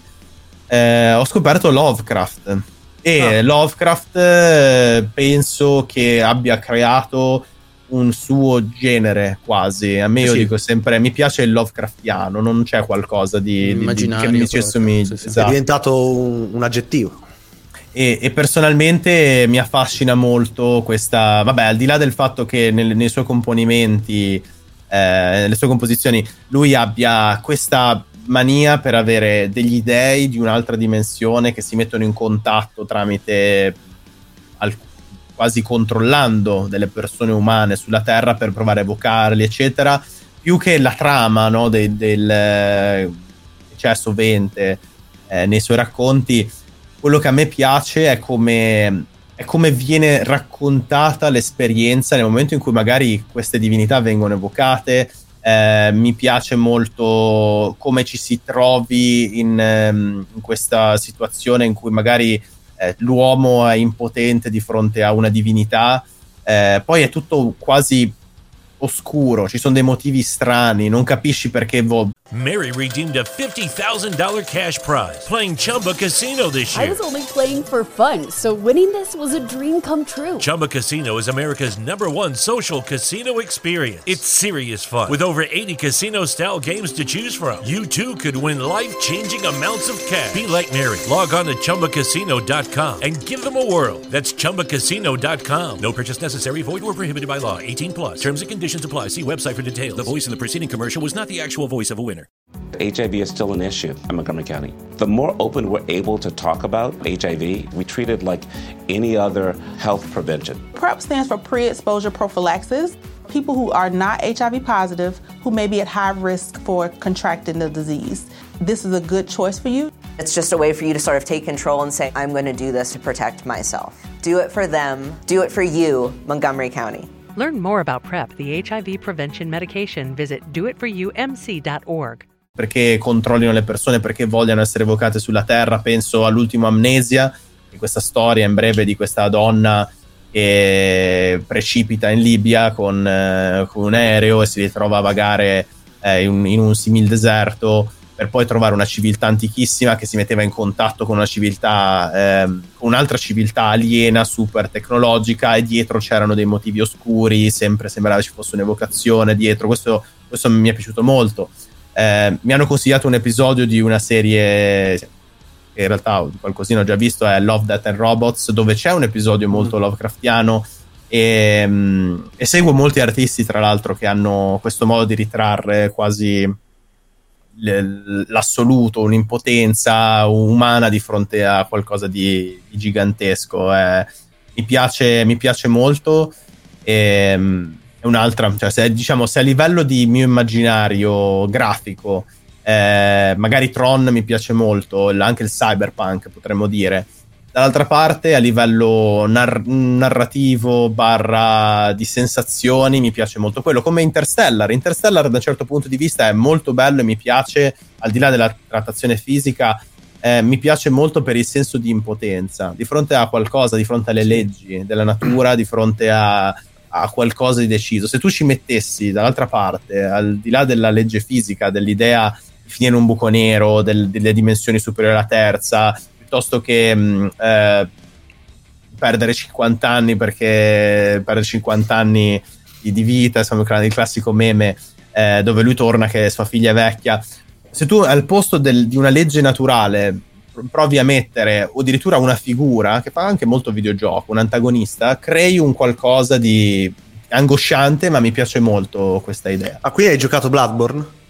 Ho giocato Bloodborne, i Souls sono molto simili, effettivamente. Sì, sono, sono Lovecraftiani. Souls, Bloodborne. Bloodborne poi eh, va a riprendere anche tutta l'idea di terrore cosmico di, di Lovecraft, no? Cioè, tutta, cioè l'amigdala, poi dopo eccetera eccetera eccetera ha, cioè, unisce a Lovecraft semplicemente tutta la visione del, dell'epoca vittoriana no? del gotico vittoriano Sì. però in generale All- sì i Souls comunque hanno questo terrore verso il più grande questa impotenza nel mondo decadente questo sì hanno del Lovecraftiano ma Miyazaki è di base comunque uno che evidentemente ama un certo tipo di, di immaginario Lovecraftiano perché anche per esempio anche in Sekiro cioè Mhm. Anche Sekiro finito è molto. ha delle riprese, sì. Un po' meno a livello di ambientazione, Sì, ma comunque meno. a livello di antagonisti è vero, viaggi quasi introspettivi, psicologici, è vero. Sì, poi c'è il tocco, tocco della saggezza che manda sempre alla follia in quasi tutti, in realtà. Cioè il sapere che porta alla follia è praticamente onnipresente in tutti i Souls. Eh, quindi sì, molto interessante. E Anche quindi questa allora... cosa della trama che un po' c'è e non c'è, viene lasciata un po' in sospeso. Sì, esatto. È, perco- è molto in linea con quello che raccontavi tu, essere un po' il tuo genere anche di storie proprio. Quindi ci sta, mi era appunto venuto in mente anche i giochi From adesso mentre parlavi. È, è bello che io non ho mai giocato. ah, Ho, ho finito Sekiro. Bloodborne lo guardai perché ho, ho- l'ho finito a metà e parliamo di anni e anni fa. Sekiro l'ho finito off stream. E se non fosse stato per, eh, per Elden Ring più recentemente, io proprio da godermi un genere più di questo tipo non. Cioè, sono co- come delle, delle passioni parallele che non ho mai intrecciato eh, in un videogioco. E l'ho fatto un pochino più recentemente. Forse dovrei giocare anche Dark Souls. Guarda, se sei, riuscito a finire, se sei riuscito a finire Sekiro, tutto il resto è in discesa praticamente. Perché Eh. quello è più difficile. Penso. No, io sono della tesi che certo invece punto. Bloodborne sia più difficile. Come Cioè, Bloodborne boss, è più secondo me, punitivo, però. secondo me. Cioè, Sì, però come boss nel- finale, se uno riesce a battere il boss finale Ah, di sì, Sekiro, sì. secondo me a quel Sì, punto tre può, fasi, bello. può andare tranquillo. Sì, quella- Lui sì, lui, lui è, è raccapricciante, sì. Cioè, fa veramente paura ogni volta che ci pensa. Mentre, mentre, mentre... Cioè, nel Parliamo senso, di quindi- serie, eh, non volevo interromperti. No, no, ma è bellissimo. Sì, sì, no, no, no, la chiacchierata è- funziona così. Quindi, nel senso che, ok, cioè, quindi cos'è che ti piace però da vedere? Cioè, nel senso, ci hai dato un'idea del, del tuo immaginari tipo. Sì, Qui abbiamo da una parte comunque l'estetica è un po' troneggiante, poi in generale i neon ti piacciono, quella roba lì comunque, cioè si vede anche nelle grafiche per dire, come dicevi tu, più questo, questo sì, questo terrore cosmico, questo mh, non, non per forza la trama ben definita, questo anche certo tipo di antieroi antagonisti, questo interesse qui. Cioè, cos'è quindi, non so, la cosa più che ti piace di più, cioè nell'ambito eh, cinema e serie tv, nel senso, qual è quello, pro- cosa che proprio dici, boh, mi ha cambiato oppure mi ha dato voglia costante di rivederlo, cioè esiste? Allora, prendi tutto quello che ti ho detto come i miei pallini. Qualcosa che lo metta insieme non esiste. Però che si, co- come declinarli assolutamente. Bojack Horseman mi è piaciuto un sacco, però è tutto introspettivo. Però è molto realistico. È, è- è quasi, mi viene quasi a dire drammatico. Sì, sì, beh, Ah, sì. Non so, non so se voi l'avete, l'avete visto, Sì, è sì. una serie abbastanza tratta quasi mh, depress- probabilmente tratta principalmente la depressione. La depressione, Sì, sì. La, tra- la direi, direi in questo modo. Il tema centrale sì, è- sono d'accordo, Eddie. E, e- però, beh, al di là di questo, nel, eh, altre serie che mi piacciono sono del- dei, dei cult come Breaking Bad, sicuramente Breaking Bad, Bojack Horseman, E vi direi un'altra è Fringe. Non so Ah. se ricordate la Sì, Fringe. sì, sì, J- sì, JJ sempre JJ Abrams l'ha fatto, se non sbaglio. Sì, sì, sì, sì, è sempre quel pazzo di Fantasci- JJ. Bellissima, quella è un'altra serie veramente bella dove combini fantascienza, ha, dei- ha una trama centrale che è ti mette davanti a qualcosa di, di- di- di assurdo, sempre delle leggi fisiche dove non hai più un figlio nel tuo universo, lo rapisci da te stesso in un altro e si crea tutto un disastro che non sto a raccontare, però eh, penso che trovo, trovo questa linea comune no? tra, tra tutte le, tra, tra le serie principali che, che Comunque ti piace la roba triste, cioè, nel senso. Aspetta, aspetta. Poi tu dici, va bene, però Bojack Horseman è di tre anni fa, Breaking Bad, peccato, Fringe uguale, sono tutte vecchie queste. Ultimamente io mi, mi delizio con cose completamente diverse. Se dovessi andare su Black Mirror o Love, Death and Robots, io non ce la farei. Se mi parte l'angoscia non riesco a guardare le cose. Ok. Purtroppo devo- ci deve essere un certo equilibrio e non devono essere Better Call angoscianti. Saul l'hai vista? Sono alla terza, però l'ho fermata, quindi devo recuperarmela da, da capo. angosciante e umoristica a targhe alterne, diciamo, un bel mix di proprio classica commedia nera, diciamo. Se ti piace Ok. quella, ti piaceranno anche i film dei Coen, comunque ti ho consigliato prima, che più o meno il Ok. genere è quello, diciamo, un po' misto, ecco. Allora lo anche Better Call Saul è da, da, da recuperare. E Immaginate, tutto questo però ci mischio delle cose completamente diverse. eh. Cioè, la mia, la mia playlist, il mio Netflix, ho tutto: Netflix, Disney Plus, Amazon Prime, ho tutto quanto e passo da una parte all'altra. E di genere degli ultimi tre anni, le serie che ho visto sono molto, molto, molto leggere. Per farvi capire, sto guardando Young Sheldon, che è il prequel di Big Sì, Bang sì, Theory, sì. mol- molto easy, metto lì la sera, me lo guardo, è super leggero, niente di, pesanti- di- di pesante. E ho mischiato, provo sempre a guardare le serie originali Netflix di anime, sempre perché dico, boh, è leggero, non, non- non voglio seguirmi cose troppo particolari, ma non ce la faccio più a seguire anime o quant'altro. Che poi non sempre è Proprio- vero che siano così leggere, perché io comunque mi ricordo tipo Death Parade era una cosa corta, Mm. poche puntate, però alla fine era una pugnalata al cuore al- Ogni puntata. quindi, Ah, sì, sì. quindi anche lì eh, non è una legge. Ah, diciamo. Ok, vabbè, però diciamo l'approccio è ho scelto delle serie leggere. So, so per Sì, carità sì, che sì, ci sì. sono. Mi ha accompagnato, mi ha accompagnato Naruto a me, tutte le superiori, me lo sono finito, è molto bello, tratta delle cose interessanti. Mm, Cioè, però, però, insomma, cioè, perché poi alla fine è vero come nel mondo, nel senso dei videogiochi, come nel mondo in generale dell'intrattenimento, che non è che per forza un'opera debba avere, non so, o la metafora o, o un- certo tipo di impegno, nel senso se un'opera può essere ben fatta, cioè alla fine è come, come giocare un qualsiasi videogioco, se ti intrattiene poi deve essere per forza The Last of Us. eh, certo. A proposito di The Last of Us, io volevo un po' introdurre l'argomento cinema e videogiochi, cioè il rapporto che c'è tra cinema e videogiochi e come i due media si sono un po' incontrati negli anni, soprattutto i videogiochi come hanno cercato di incontrare il cinema. In modo anche diametralmente opposti, eh, perché il modo con cui Metal Gear Solid cerca di essere cinema è completamente diverso dai giochi Naughty Dog come The Last of Us o Uncharted. Tu con quel genere di giochi lì, cinematografici, nel- in generale come, come ti poni? Quali ti piacciono? Quali- quale approccio preferisci, diciamo? Alla Heavy Rain o alla Metal Gear Solid o all'Uncharted? Per dire allora, proprio. tu mi dici in un'eventuale trasposizione o come viene presentato dico l'utente proprio- nel no, come- videogioco? No, come piace Sì, a te sì, come giocare. vi- Eh, allora, le storie che mi hanno affascinato di più. ehm, allora, innanzitutto, essendo molto abituato ai videogiochi, non mi importa se è in prima o in terza persona.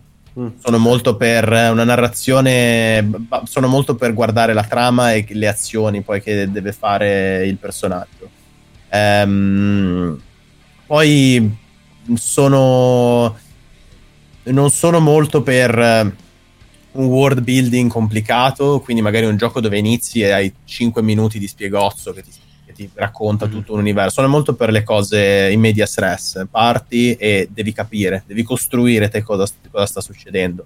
Poi se è una storia che ha un punto importantissimo all'inizio, va bene, mi puoi fare, mi puoi fare un'introduzione, non ho problemi. Metal Gear è molto bello. Metal Gear, per esempio, è, è- al di là del gameplay, che è un gioco stealth, quindi dove devi nasconderti, eh, viene, ha, ha una storia abbastanza intricata. Si parla di armamenti, vendite militari, guerre, è molto complessa ed è, ed è molto è trattata bene, è, è sicuramente un tipo di storia che a me non dispiace.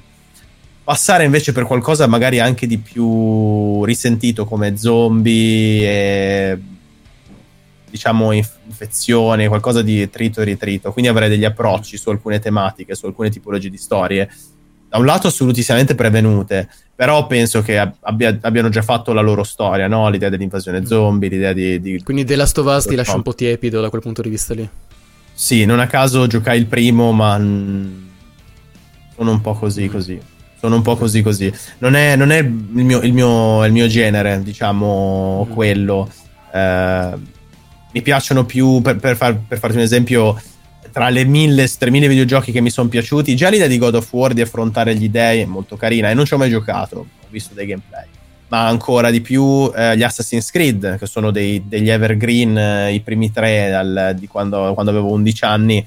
L'idea di dover tornare indietro nel tempo, in realtà di rivisitare, ripercorrere i ricordi dei, dei miei antenati per poter capire ed evitare che questi scienziati che ti stanno testando lancino un satellite che avrebbe dovuto governare tutte le menti del, della Terra è una cosa che devi mettere tra l'altro insieme con dei tasselli è pazzesco. Poi vedere come hanno deciso di mischiare la storia a tutta questa complotto quasi da illuminati è qualcosa di difficile da realizzare per chi l'ha scritta ed è qualcosa che trasmette un, senso di, di responsabilità quasi bellissimo di avere Desmond, il protagonista, che deve evitare un evento talmente folle, eh, diverso magari da, da, altre tipologie di, di scelte. Mm, diciamo l'open world nel, nella città, penso a, penso a quello dove controlli le telecamere.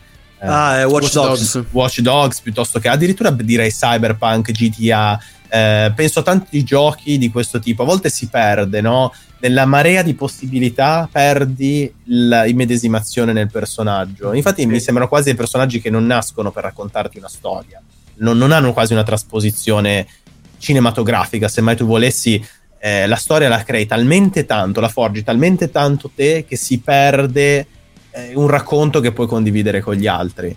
Secondo eh, me un'eccezione, un'eccezione è forse Grand Theft Auto 4 che sacrificava alcune cose dei precedenti Grand Theft Auto per raccontare una storia che era bellissima, yeah, secondo me, anche molto articolata, ma anche molto seguibile, non, non, era dispersiva nonostante il genere. Quello secondo me è un esempio di un gioco che a livello di gameplay è proprio un gioco puro, però eh, a livello di trama è più, una delle cose più vicine a un film che abbia mai giocato, dal mio punto di vista mi fai pensare al fatto che molti videogiochi abbiano un doppio finale. Se non sbaglio, anche GTA 4 ha un doppio finale sì, sì, 4 un doppio con finale. Nico Bellic. L'unico, io ho giocato a tutti, ma l'unico di cui abbia finito la, la trama è la trama. 4. Anch'io, anch'io. Pazzesco. Sì, forse San Andreas, basta l'altro. Però sì, GTA 4 cioè, me lo ricordo adesso quando l'ho finito. Ma perché aveva eh. proprio un cioè un, a livello narrativo aveva una marcia in più Era rispetto spanna, sì, sì, agli altri. Sopra sì, tanti altri, sì, sì. Questo è, e questo è, è, è vero, cioè, però penso che attualmente i giochi open world su quella falsa riga mm. si, si, perdano molto sì, sì, sì, a livello generale, di cose che devi fare. Sono molto dispersivi. Sì, mm, cioè alla fine devi, mm, cioè dovrei, devi proprio andare a pescare roba che sono quasi esempi singoli, no? Per trovare, cioè non so, un open world come, non so... Eh, The Witcher Wild Hunt ha una sua funzione narrativa ben precisa nei marasma di, non so, di, di missioni secondarie inutili che, mm. che, ti vorresti sparare, però sì, sì. Eh, esiste comunque qualcosa, ma come dici tu, tante volte c'è l'idea è quella di andare a creare magari un contenuto, c'è, c'è questa idea nel mondo dei videogiochi che, eh, che è diventato marketing il numero di ore necessario per finirlo, no? Sì, avere 150 ore per, cioè, che, per che, è, che, è, follia, dai, cioè nel senso mm. è, è, ecco lì è un'altra roba che secondo me va a pescare un po' tutto il mondo dell'intrattenimento, cioè nel senso i film ormai durano 2 ore e 40 perché un film di 90 minuti non si sa perché non si può più fare eh, gli universi cinematografici devono eh, contenere almeno 57 film a prescindere, cioè, ma a prescindere dal caso Marvel, cioè, ci sono alcuni film che vengono lanciati come opere prime dicendo, che ti vengono già a dire guardate che questo aprirà un universo di boh, 8 film. che non è necessario, nel senso, anche la Marvel quando è iniziata non, non è che pensava di avere sinceramente, 66 zero. film da fare, è, è stato un- una serie di grandi idee e colpi di fortuna e mosse giuste Esistono che ha film poi da- portato. Esistono film da un'ora e mezza e videogiochi da sei ore che sono dei capolavori totali, quindi anche questo spingere sulla lunghezza delle ore, sulla, sulla durata, è veramente una Sì, sciocchezza. nel videogioco è diventato così, nel senso a lungo a 80 ore mettendo un sacco di missioni secondarie senza però eh, cioè alla fine vai a perdere poi il focus spesso, cioè tante volte. È vero, e questo nel- come i videogiochi come il cinema hanno diversi livelli. Vale un po' sia per i titoli, quindi parliamo dello sparatutto, il single player hanno internamente anche loro eh, diciamo dei titoli più arcade dove non, non si cerca necessariamente di raccontare una storia o ti vuole dare un intrattenimento diverso rispetto ad altri che magari sono più, più seri. Eh, io penso a un, un- un gioco che ha fatto la storia dei videogiochi che è Doom, è arrivato fino ad oggi in eh, con mille trasposizioni, con una grafica ad oggi in 3D pazzesca, all'epoca era in 2D. ehm, e È pure intrattenimento, cioè. è pure intrattenimento, non ha cioè, la, la trama è semplicissima. Nel primo devi uscire dall'inferno. Fine. Poi tutto quello che ti si parla davanti non, non si. Cioè, sì, ovviamente ci sono degli ostacoli, quindi una trama potrei raccontarla, ma di base è quello.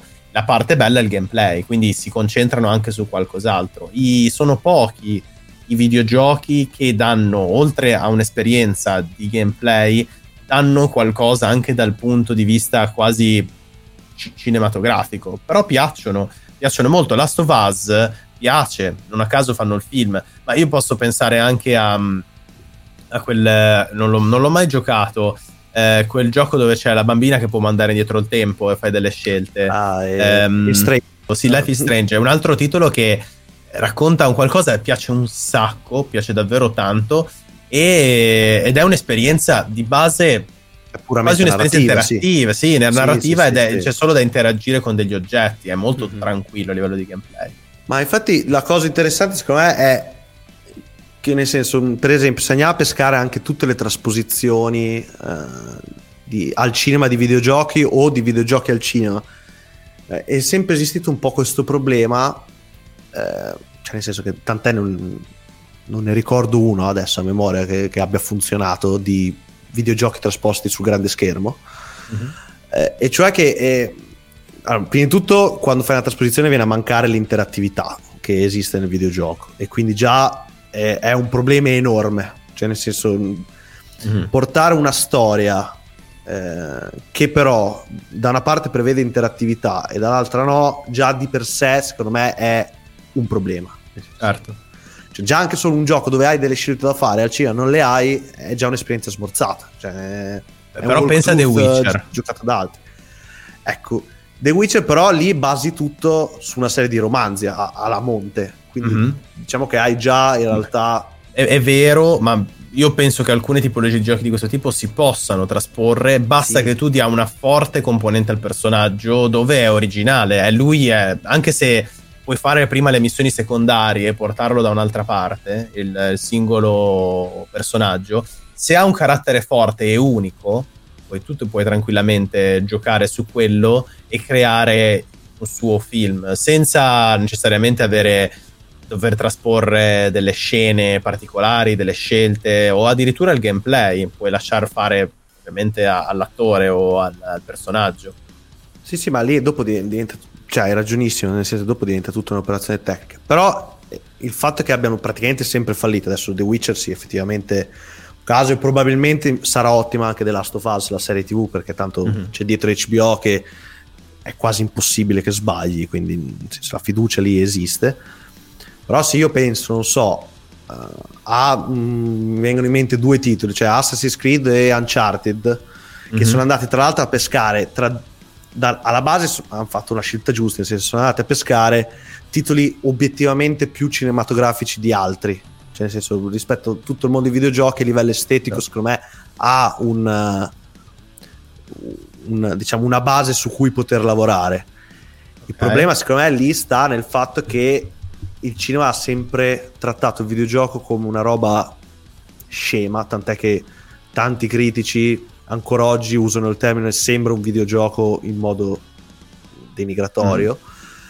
E lì hanno portato a una banalizzazione totale senza riuscire a centrare minimamente l'obiettivo in nessuno dei due casi, secondo me. Nel senso, Uncharted è proprio un film sbagliato sotto ogni punto di vista, che cioè, cambia tutto per non cambiare niente, nel senso.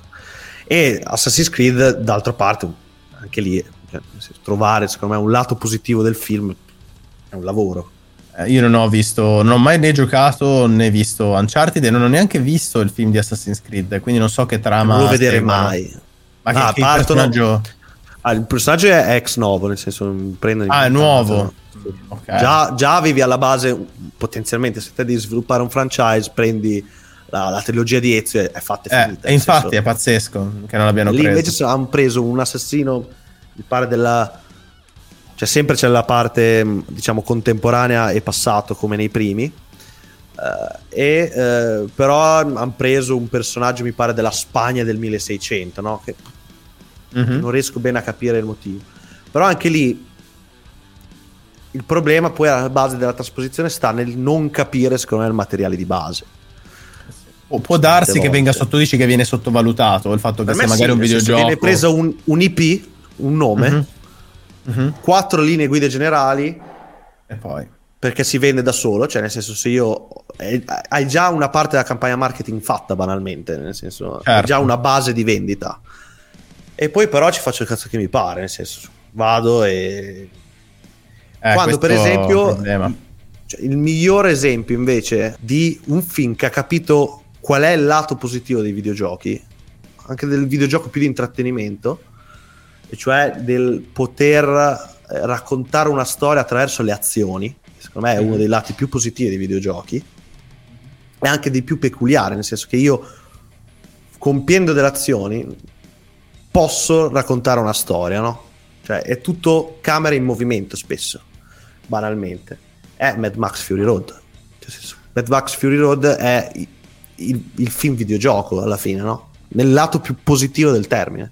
Purtroppo non avendolo visto non so di che tipo di, di- di connessione stia facendo, quindi mi ha incuriosito molto.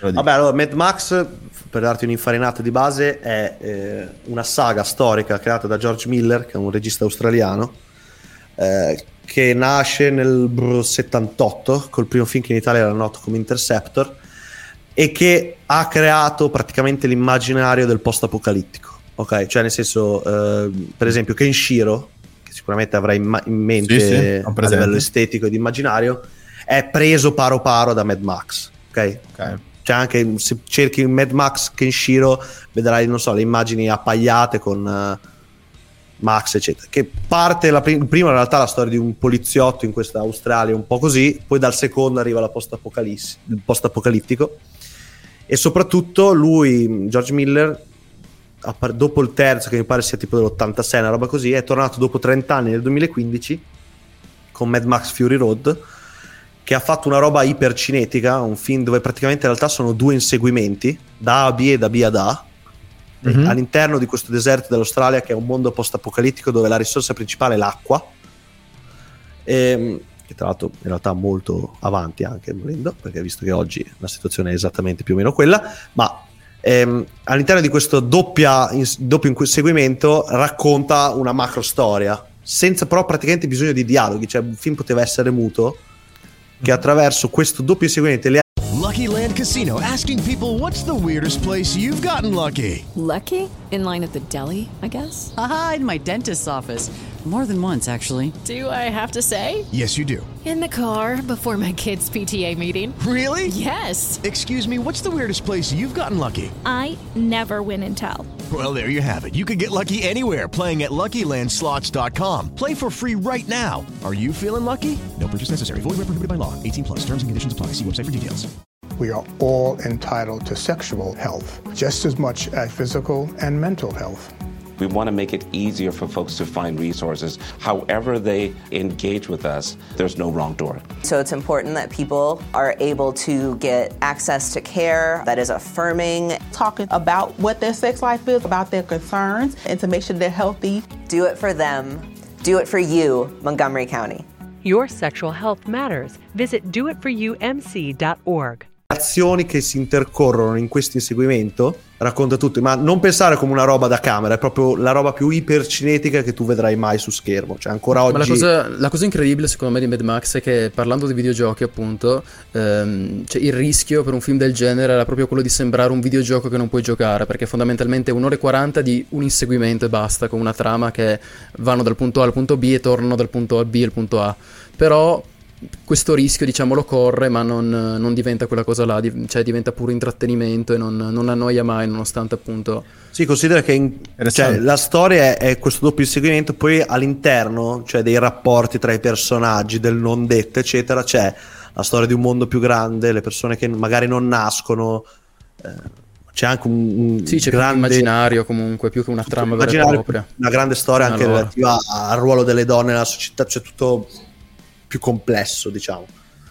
Che però, secondo me, se non l'hai mai visto, ecco, quello potrebbe... Io volevo, volevo, chiederti, volevo chiederti se avevi mai giocato Max Payne. No, non ho giocato Max Payne. Eh, no. Max Payne, quelli devi recuperarli tutti e tre, però, eh, perché quelli sono veramente dei capisaldi del, dei videogiochi in generale, ma anche proprio di quello che parlavamo del cinema videogioco. Max Payne è uno dei giochi più cinematografici che esistano, un gioco nel 2001, vecchissimo ormai ehm, che ha pescato a piene mani dalla storia del cinema, dai film action anni 80 orientali, ma anche da quelli anni 90 come Matrix e via dicendo, pieno di citazioni cinematografiche, un noir con questo protagonista antieroe, molto introspettivo, molto cupo. Secondo me potrebbe piacerti. Ed è uno sparatutto in terza eh. persona con uh, si spara e basta per tutto il gioco.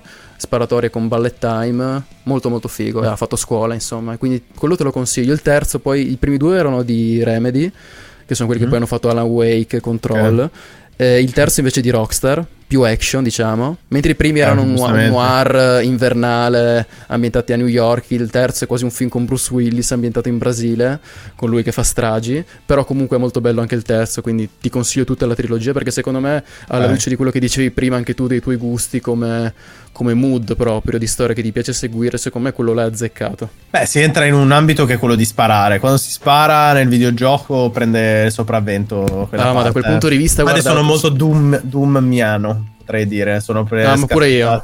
Io Doom Eternal veramente l'ho spolpato quando è uscito, una roba devastante, cioè, bellissimo. Pur essendo amante dei, fi- dei, giochi, quelli più introspettivi, anche delle avventure grafiche un po' alla Life is Strange o What, mm-hmm. What Remains of Edith Finch, che non so se l'hai giocato. Sì, era... quelli, ecco, quelli effettivamente aprono tutto, tutto un altro tutto un altro capitolo con me. Sì, assolutamente. E non solo, ne abbiamo, ce ne sono davvero tanti alla Edith Finch eh, li abbiamo portati tutti quanti in streaming, tra l'altro. Dove aprire la libreria di Steam, però quel genere dove sono puzzle oppure che molto spesso sono dei puzzle da mettere a posto per scoprire una storia tutta già finita, sì. cioè quello dove devi impedire che avvenga un incidente perché sono una, una, probabilmente i genitori di questa ragazza sono morti, allora tu provi a cambiare il tempo e sì, in tutti sì. i modi comunque vedi che finiscono sempre a fare un altro incidente subito dopo quella strada queste tipologie di giochi sono delle storie brevi, racconti molto brevi, ma significativi e oltre ad apprezzare, magari non sono delle storie assurde, però qua si entra in un capitolo diverso, ovvero le indie company, cioè le compagnie indipendenti che sviluppano videogiochi senza avere un budget assurdo, molto spesso tirano fuori dei piccoli capi- capolavori. Quando hai pochi mm. mezzi, poi devi tirare fuori la creatività alla fine per distinguerti, perché non, non puoi puntare sulla potenza bruta, diciamo banalmente, su, su altre cose, quindi lì devi tirare fuori veramente le idee. Edith Finch è un, gioco pieno di idee perché anche a livello di gameplay proprio ogni, ogni flashback di, perché raccontava no, del, dei flashback di, di, tutti i suoi parenti, tutto il suo albero genealogico, di, di come morivano fondamentalmente. In modo strano, tu, maledetto. Sì, rivivevi gli ultimi istanti di, ogni, di ognuno dei parenti della protagonista e ogni volta il gameplay cambiava, anche il punto di vista, anche tutto proprio, la visuale. Era molto molto figo quello. E durava eh. pochissimo, durava due ore scarse, mi ricordo. Sì, molto spesso questi hanno, hanno, una durata breve, hai ragione. Io mi, quasi mi dispiace, è un po' come leggere, è un po' come leggere un, un, quasi una punta no, del potenziale che hanno sì. alcuni, alcuni sviluppatori o magari hanno messo il loro tempo e il loro denaro per produrre un gioco che poi costa 4 o 5 euro da Steam e magari e poi magari non si sa più niente di loro se sono riusciti ad andare a lavorare in una compagnia più grande e realizzare qualcosa di più di più innovativo. Però è sempre bello poterli supportare. Credo che questa parte i, videogiocatori la vivano in modo completamente diverso. La possibilità di aprire un catalogo di videogiochi eh, ti dà la possibilità di poter spendere da 60 e provare il titolo AAA, quindi quello super giocato, cult, fino ad arrivare a titoli da 1-2 euro di sviluppatori magari nella loro camera da qualche parte per il mondo che lo mettono online e magari è il frutto di un'ora di lavoro, magari di anni, tre anni di sviluppo e supporto a questa creazione e qualcosa che probabilmente a livello cinematografico bisogna andare un pochino più no, nel settore, bisogna andare a ricercare qualcosa di, di molto più difficile da sì, emergere sì, anche. Portal no, l'hai mai giocato? Scusami? Portal? L'hai mai giocato? Eh, Parlando di puzzle game, di... Anche lì l'uno nasceva come un progetto universitario, mi sembra, una cosa molto piccola, quasi, quasi un, un, una prova, diciamo, di quello che poi sarà col secondo. E durava anche molto poco, diciamo. Eh, il secondo sì. poi era un'esplosione. Di... Bellissimo, sì, sì. La Valve ha creato, tra l'altro l'abbiamo portato sul canale pochi giorni fa, con Half-Life ha creato un engine eh. di fisico che poi è stato preso un po' da, da tutti quanti, ha creato qualcosa di, di, unico, un po' come Quake nel tempo aveva un suo, la Real Engine o il Source di Half-Life, sono tutti diciamo dei brevetti di fisici quasi di eh, per quanto riguarda il movimento, la creazione di videogiochi, che sono un'altra componente, eh, potremmo immaginarla come l'attrezzatura per fare i film, quasi, sì. da un certo punto sì, di vista. Erano, erano molto dietro c'è un business.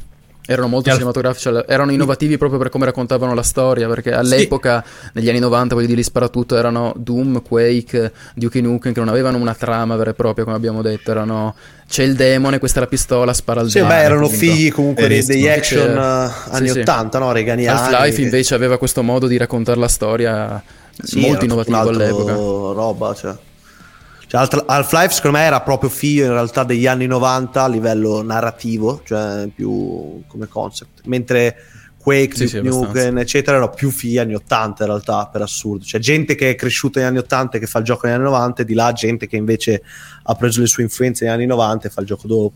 Perché comunque sia Quake che Doom eccetera è roba veramente, cioè nel senso che se sostituisci i protagonisti con uno Schwarzenegger, uno Stallone eh, hai chiuso il tuo cerchio, no? Nel senso è, è quel tipo di action anni c'è Quake, c'è il film di Quake. C'è il film sì, di Quake. Sì, sì, sì, con, sì mi ricordo, è molto. Sì, è puramente action principalmente. Ricalca un po' il 4. E aprendo una parentesi, Half-Life secondo me è, sarebbe molto carina avere una trasposizione eh, cinematografica una trama interessante. Mentre Resident Evil, non l'abbiamo mai citato, ah, è un titolo che nasce come videogioco e più vai avanti, più sembra pronto, più sembra di vivere semplicemente un'esperienza, un'esperienza completamente diversa no? dalle iniziali, cioè il paragonare sì, l'1, sì, il 2, il 3, sì, ora hanno fatto anche i remake, però alcuni di questi sono delle, delle vere esperienze in prima persona, qualcosa di terribile ma pronto secondo me anche a finire su uno schermo. Sì, sono molto avvincenti a livello narrativo. Io non ho mai capito la gestione dei, dei, di, di, chi ha fatto le varie trasposizioni, tra cui anche l'ultima serie TV, l'ultimo film, che tanto ne esce uno praticamente all'anno di trasposizioni eh, di Resident Evil. Alcune sono trashissime, eh, comunque. Sì, ma quello lì secondo me è anche il lato cioè nel senso giusto, perché comunque Resi- i primi due o tre Resident Evil soprattutto, prima diciamo della svolta action, quindi fino mm-hmm. al 4 direi, cioè avevano un, un, cuore da B-movie dentro, no? Nel senso, cioè da, dai film a basso budget a livello di splatter, cioè riusciva a coniugare la parte veramente spaventosa e horror alla parte un po' più splatterona, più, più giocosa, no? Cioè, comunque c'era quell'anima. Il problema è che nei, nei, nei film o nelle serie hanno tenuto solo quello e il resto è irrilevante, totalmente irrilevante. Però sì, cioè nel senso, quello lì è molto interessante come si è evoluta in realtà sì la saga di Resident Evil. A me eh... sembra assurdo che non abbiano mai fatto una trasposizione cinematografica decente di Silent Hill soprattutto del 2 che era incredibile. Eh, quello cioè, mi sa che sono di... sì. era sì ma no nel senso cioè, quello ci starebbe tantissimo farlo perché già di per sé Silent Hill 2 ah, finito, sì, è una delle cose più vicine è la cosa più vicina a un film di David Lynch che abbia mai visto in un videogioco molto psicologico. Non so se l'hai mai giocato quello, Thomas. Sì, sì, sì, sì, sì, sì, la parte dello specchio, ne un bel po' di Silent Hill, è bel particolare. Però vi l'ho visto, l'ho visto giocato da mio, da mio fratello principalmente. E ero, ero tu porti horror ogni tanto, no? Io penso di avere di star scoprendo tutto un mio lato dove gli horror mi piacciono un sacco. Sì, per ricollegarci sì, a Lovecraft, Dead Space Infatti, io è il Ah, mio preferito. sì, sì, è il mio preferito. sì, sì. Vero, vero, Eh, vero. Anche lì l'asso- l'assoluto, l'essere persi nello spazio, nella vicella spenta in mezzo al nulla, questa sensazione di impotenza contro le leggi naturali, le- i necromorfi che sono spaventosi che- che nei, nei condotti. Gli horror devo dire che mi stanno piacendo, ne stiamo portando molti sul canale durante la settimana. Eh, sta passando un'idea di me che porto principalmente mi piacciono cose ando- angoscianti, deprimenti, eh, horror, gioco horror, ma vi assicuro O dove che- ammazzi tutti. o dove ammazzo tutti quanti e vado all'inferno e ne esco fuori col Doom Guy. Però la verità è. La verità è che c'è anche tanto altro, per carità. Ehm, il discorso che faceva Eddie mi è piaciuto un sacco prima perché sto quasi pensando che forse ci, spo- ci possa essere un collegamento tra ciò che abbiamo vissuto negli ultimi anni con i videogiochi, inteso come boom dell'industria videoludica, gente che da casa guarda gli stream, eh, nuo- nuove persone che accedono anche per giocare ai, a, a giochi multiplayer, eh, come possono essere Apex, Fortnite, eccetera. E, mm, e sto pensando che forse il videogioco è entrato molto di più nelle nostre case e questo potrebbe davvero riflettersi sui nuovi, su nuovi orizzonti di trasposizioni. Noi abbiamo parlato un sacco di trasposizioni cinematografiche. È arrivato The Witcher, si parla di un arrivo di Apex Legends per parlare del titolo che Sì, porto principalmente come serie televisiva. Secondo me è, un- è qualcosa che magari prima, come dicevamo, non è stato molto curato. Eh, ad alcuni magari neanche fregava nulla di, di fare un adattamento uno a uno della storia di alcuni titoli, vedi Assassin's Creed eh, o Uncharted, come l'hai, da come me l'hai raccontato te. Giacomo. E il discorso è proprio, è proprio questo, mi, mi lascia, eh, mi lascia pensare che magari in futuro avremo modo di, di avere qualcosa di un pochino più preciso che faccia vedere la bellezza e lo studio che c'è dietro.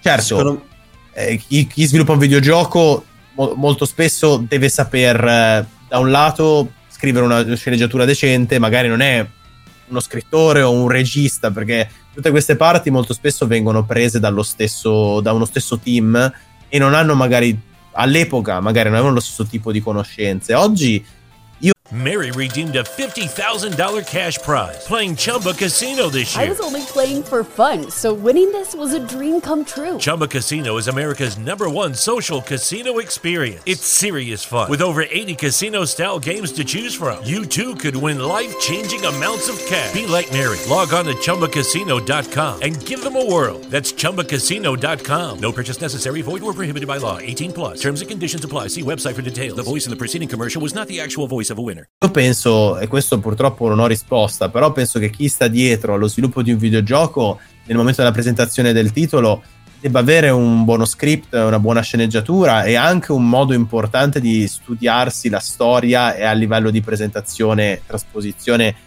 magari per i video, i- le cinematiche, eccetera. Magari in futuro avremo dei film più, più belli e più adatti. Io penso che da questo punto di vista qui comunque il turning point eh, sarà The Last of Us, cioè per, eh, ma banalmente per un fattore in realtà, perché hanno preso a, eh, da showrunner, cioè quindi da il vero realizzatore, cioè il curatore della serie, Neil Druckmann che è stato il curatore del videogioco. Se riescono, Mhm. cioè se quella funziona potrebbe passare finalmente il messaggio che comunque una trasposizione funziona se c'è un tipo di rispetto verso l'opera originale. Comunque siamo all'ora e mezza, direi di, di lasciarti cenare che poi devi riattaccare. No, ceno più tardi, ma se avete ancora qualche domanda, tranquilli. Per Io volevo chiudere, chiederti, volevo chiederti se alla luce anche di che avevi giocato Dead Space, hai detto, se hai giocato Alien Isolation come Ho giocato anche, ho finito Alien Isolation a difficoltà massima, tra l'altro. Sì. Alien. I film di Alien li, li conoscevi da prima, li hai visti dopo, li... Ho iniziato con Prometheus e non ho mai visto gli altri. Quindi ho visto Ma il va. prequel, ma non ho visto. No, ma Hai iniziato mio, proprio male. Malissimo, Cioè, malissimo, nel malissimo. Hai iniziato al punto più basso.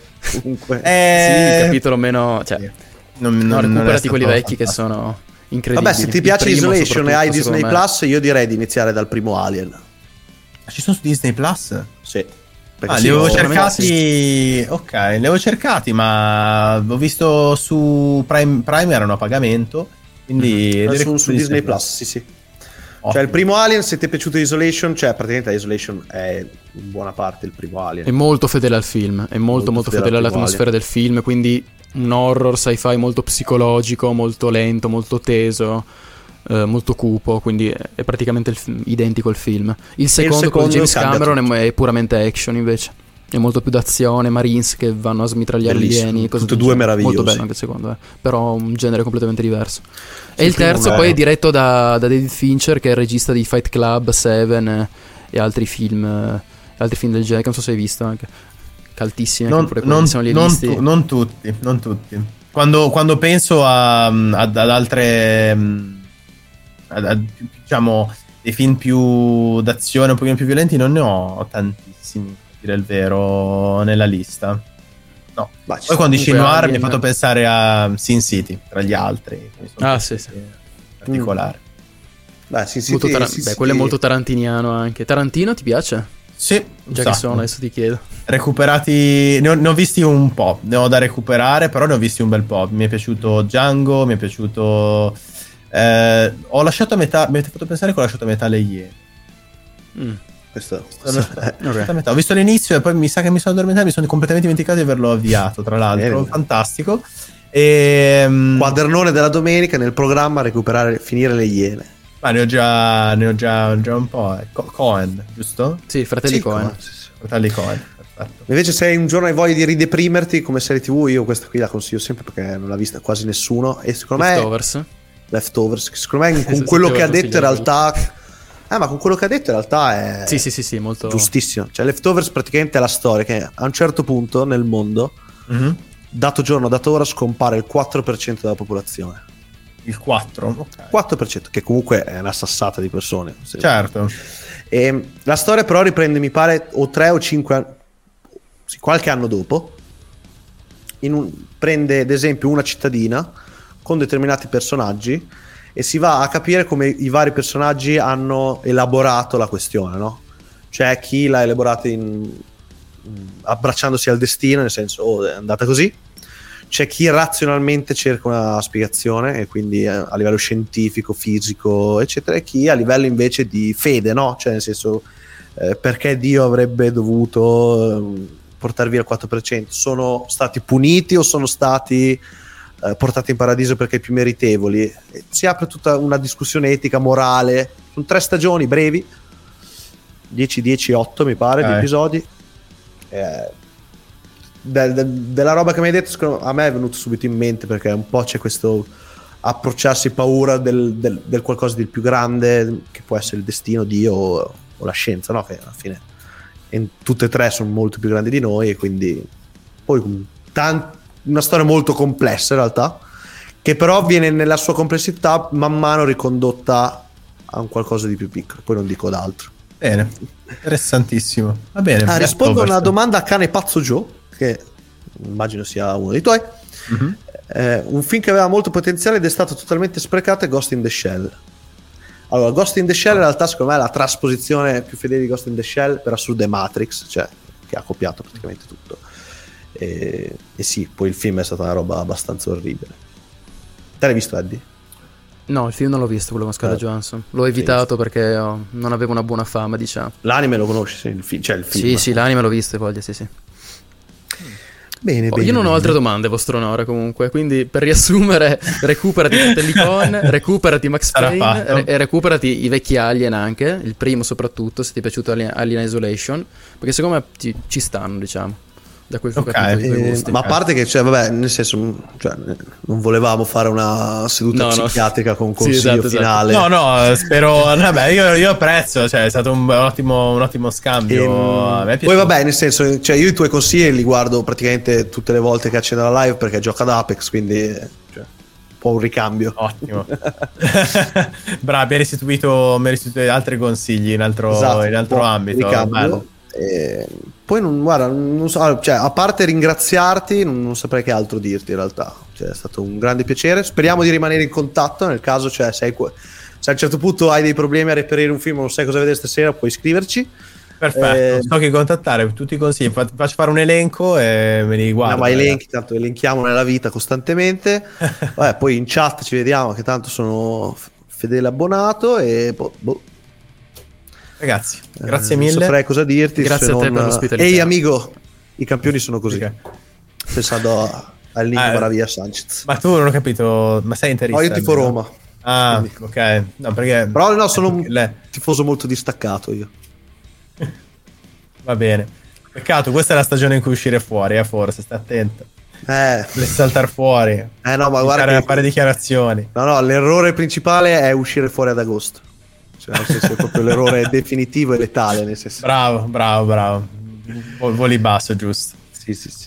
E grazie mille, Al. O Grazie a voi ragazzi, Thomas. è stata una buona serata, grazie ancora per Anche l'invito, è stato un grandissimo piacere. E streami dopo, sì. Sarò in live più tardi. Perfetto, ci vediamo in chat. A dopo. Ciao A ragazzi. dopo. Ciao ragazzi, Ciao, ciao. grazie mille.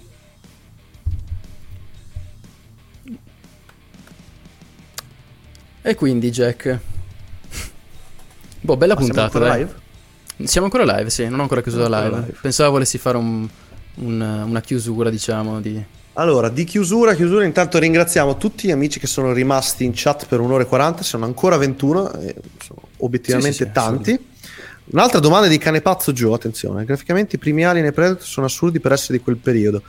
Sì, Mm. a proposito, allora, vabbè, eh, ci considera che gli Alien si basavano su del- delle incisioni in realtà di eh, Giger, che è stato eh, uno dei massimi, secondo me, artisti del Novecento. Se vai a controllare, è interessantissimo. E il lavoro che aveva fatto su Alien e sullo xenomorfo era quello praticamente in realtà di costruire una creatura che fosse uno stupratore seriale.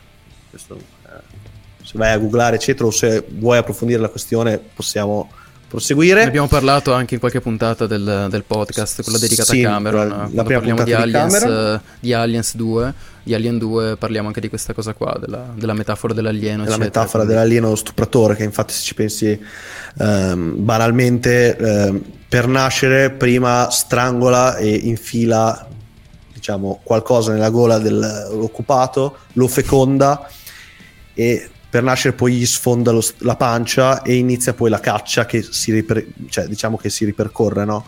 Tant'è me che poi alla fine... abbiamo, abbiamo raccontato la stessa cosa nel podcast, per- però non eravamo su Twitch, quindi mi piace come hai detto la stessa cosa, tipo modo più con, educato, con gli sì. asterischi, tipo, Esatto. bellissimo è stato. non in corsivo ma quasi. Gli E, eh, qualcosa in gola e poi lo feconda, tipo così era. Sì, sì, sì, Bellissimo. sì, è stato tutto correttissimo. Camminare sulle E- uova proprio, bellissimo, Esatto. pattinare sulle uova. E tant'è che la Final Girl, cioè Ripley, interpretata da Sigourney Weaver nel film, conclude eh, in mutandine eh, in intimo, no? Nel senso che doveva essere completamente nuda originariamente. In origine doveva essere nuda, esatto. Predator è una roba totalmente differente. Considera che il design di Predator, se tu vai a cercare, eh, a inizio ripresa era totalmente diverso e all'interno della tuta c'era Van Damme. E poi eh, a un certo punto è stato cestinato il design che era molto più brutto di quello che poi è stato eh, reso ufficiale successivamente con l'uscita del film e licenziato Van Damme prendere un altro attore meno beghe, meno pretese. Però sì, mm, sono due dei, comunque dei mostri più iconici emersi nella seconda metà del Novecento, nel senso tolti i mostri classici eh, della Universal, da cui hanno fatto, cioè banalmente i Frankenstein, i Dracula, eccetera, di mostri originali creati per il cinema, secondo me sono i due più, più importanti, più belli. Sì, sì. Tra i due più iconici sicuramente. Ecco, funziona perfettamente comunque perché funzionano bene graficamente, perché in realtà sono effetti speciali, cioè sono tute, sono per- roba realistica, no? Se Erano tu guardi effetti invece... analogici. Esatto, analogici. Quindi Cioè, se tu guardi se bene banalmente già... Esatto, Alien Covenant eh, rispetto all'uscita è già invecchiato, mentre Mm. Alien e Aliens per niente. Sì, Eh, Alla fine banalmente una tuta realizzata con i controcazzi, con un design fatto bene, eh, con materiali perfetti, non invecchia. Cioè, anche Io quando, ho visto, dire, io- no? quando ho visto gli Alien da piccolo mi ricordo che li ho visti tutti di fila e mi ricordo proprio la sensazione che vedevo il quarto e dicevo ma perché gli Alien sono fatti peggio che nel primo e nel secondo?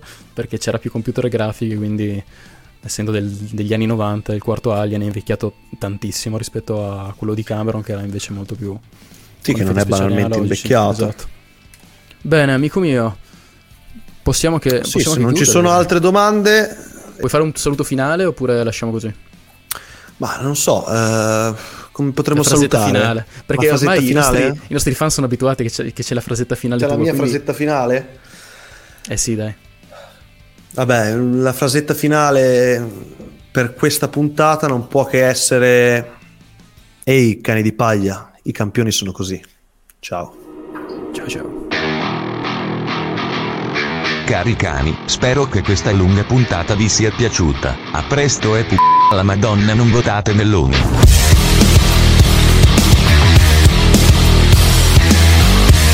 Mary redeemed a $50,000 cash prize playing Chumba Casino this year. I was only playing for fun, so winning this was a dream come true. Chumba Casino is America's number one social casino experience. It's serious fun. With over 80 casino style games to choose from, you too could win life changing amounts of cash. Be like Mary. Log on to chumbacasino.com and give them a whirl. That's chumbacasino.com. No purchase necessary, void or prohibited by law. 18 plus. Terms and conditions apply. See website for details. The voice in the preceding commercial was not the actual voice of a winner.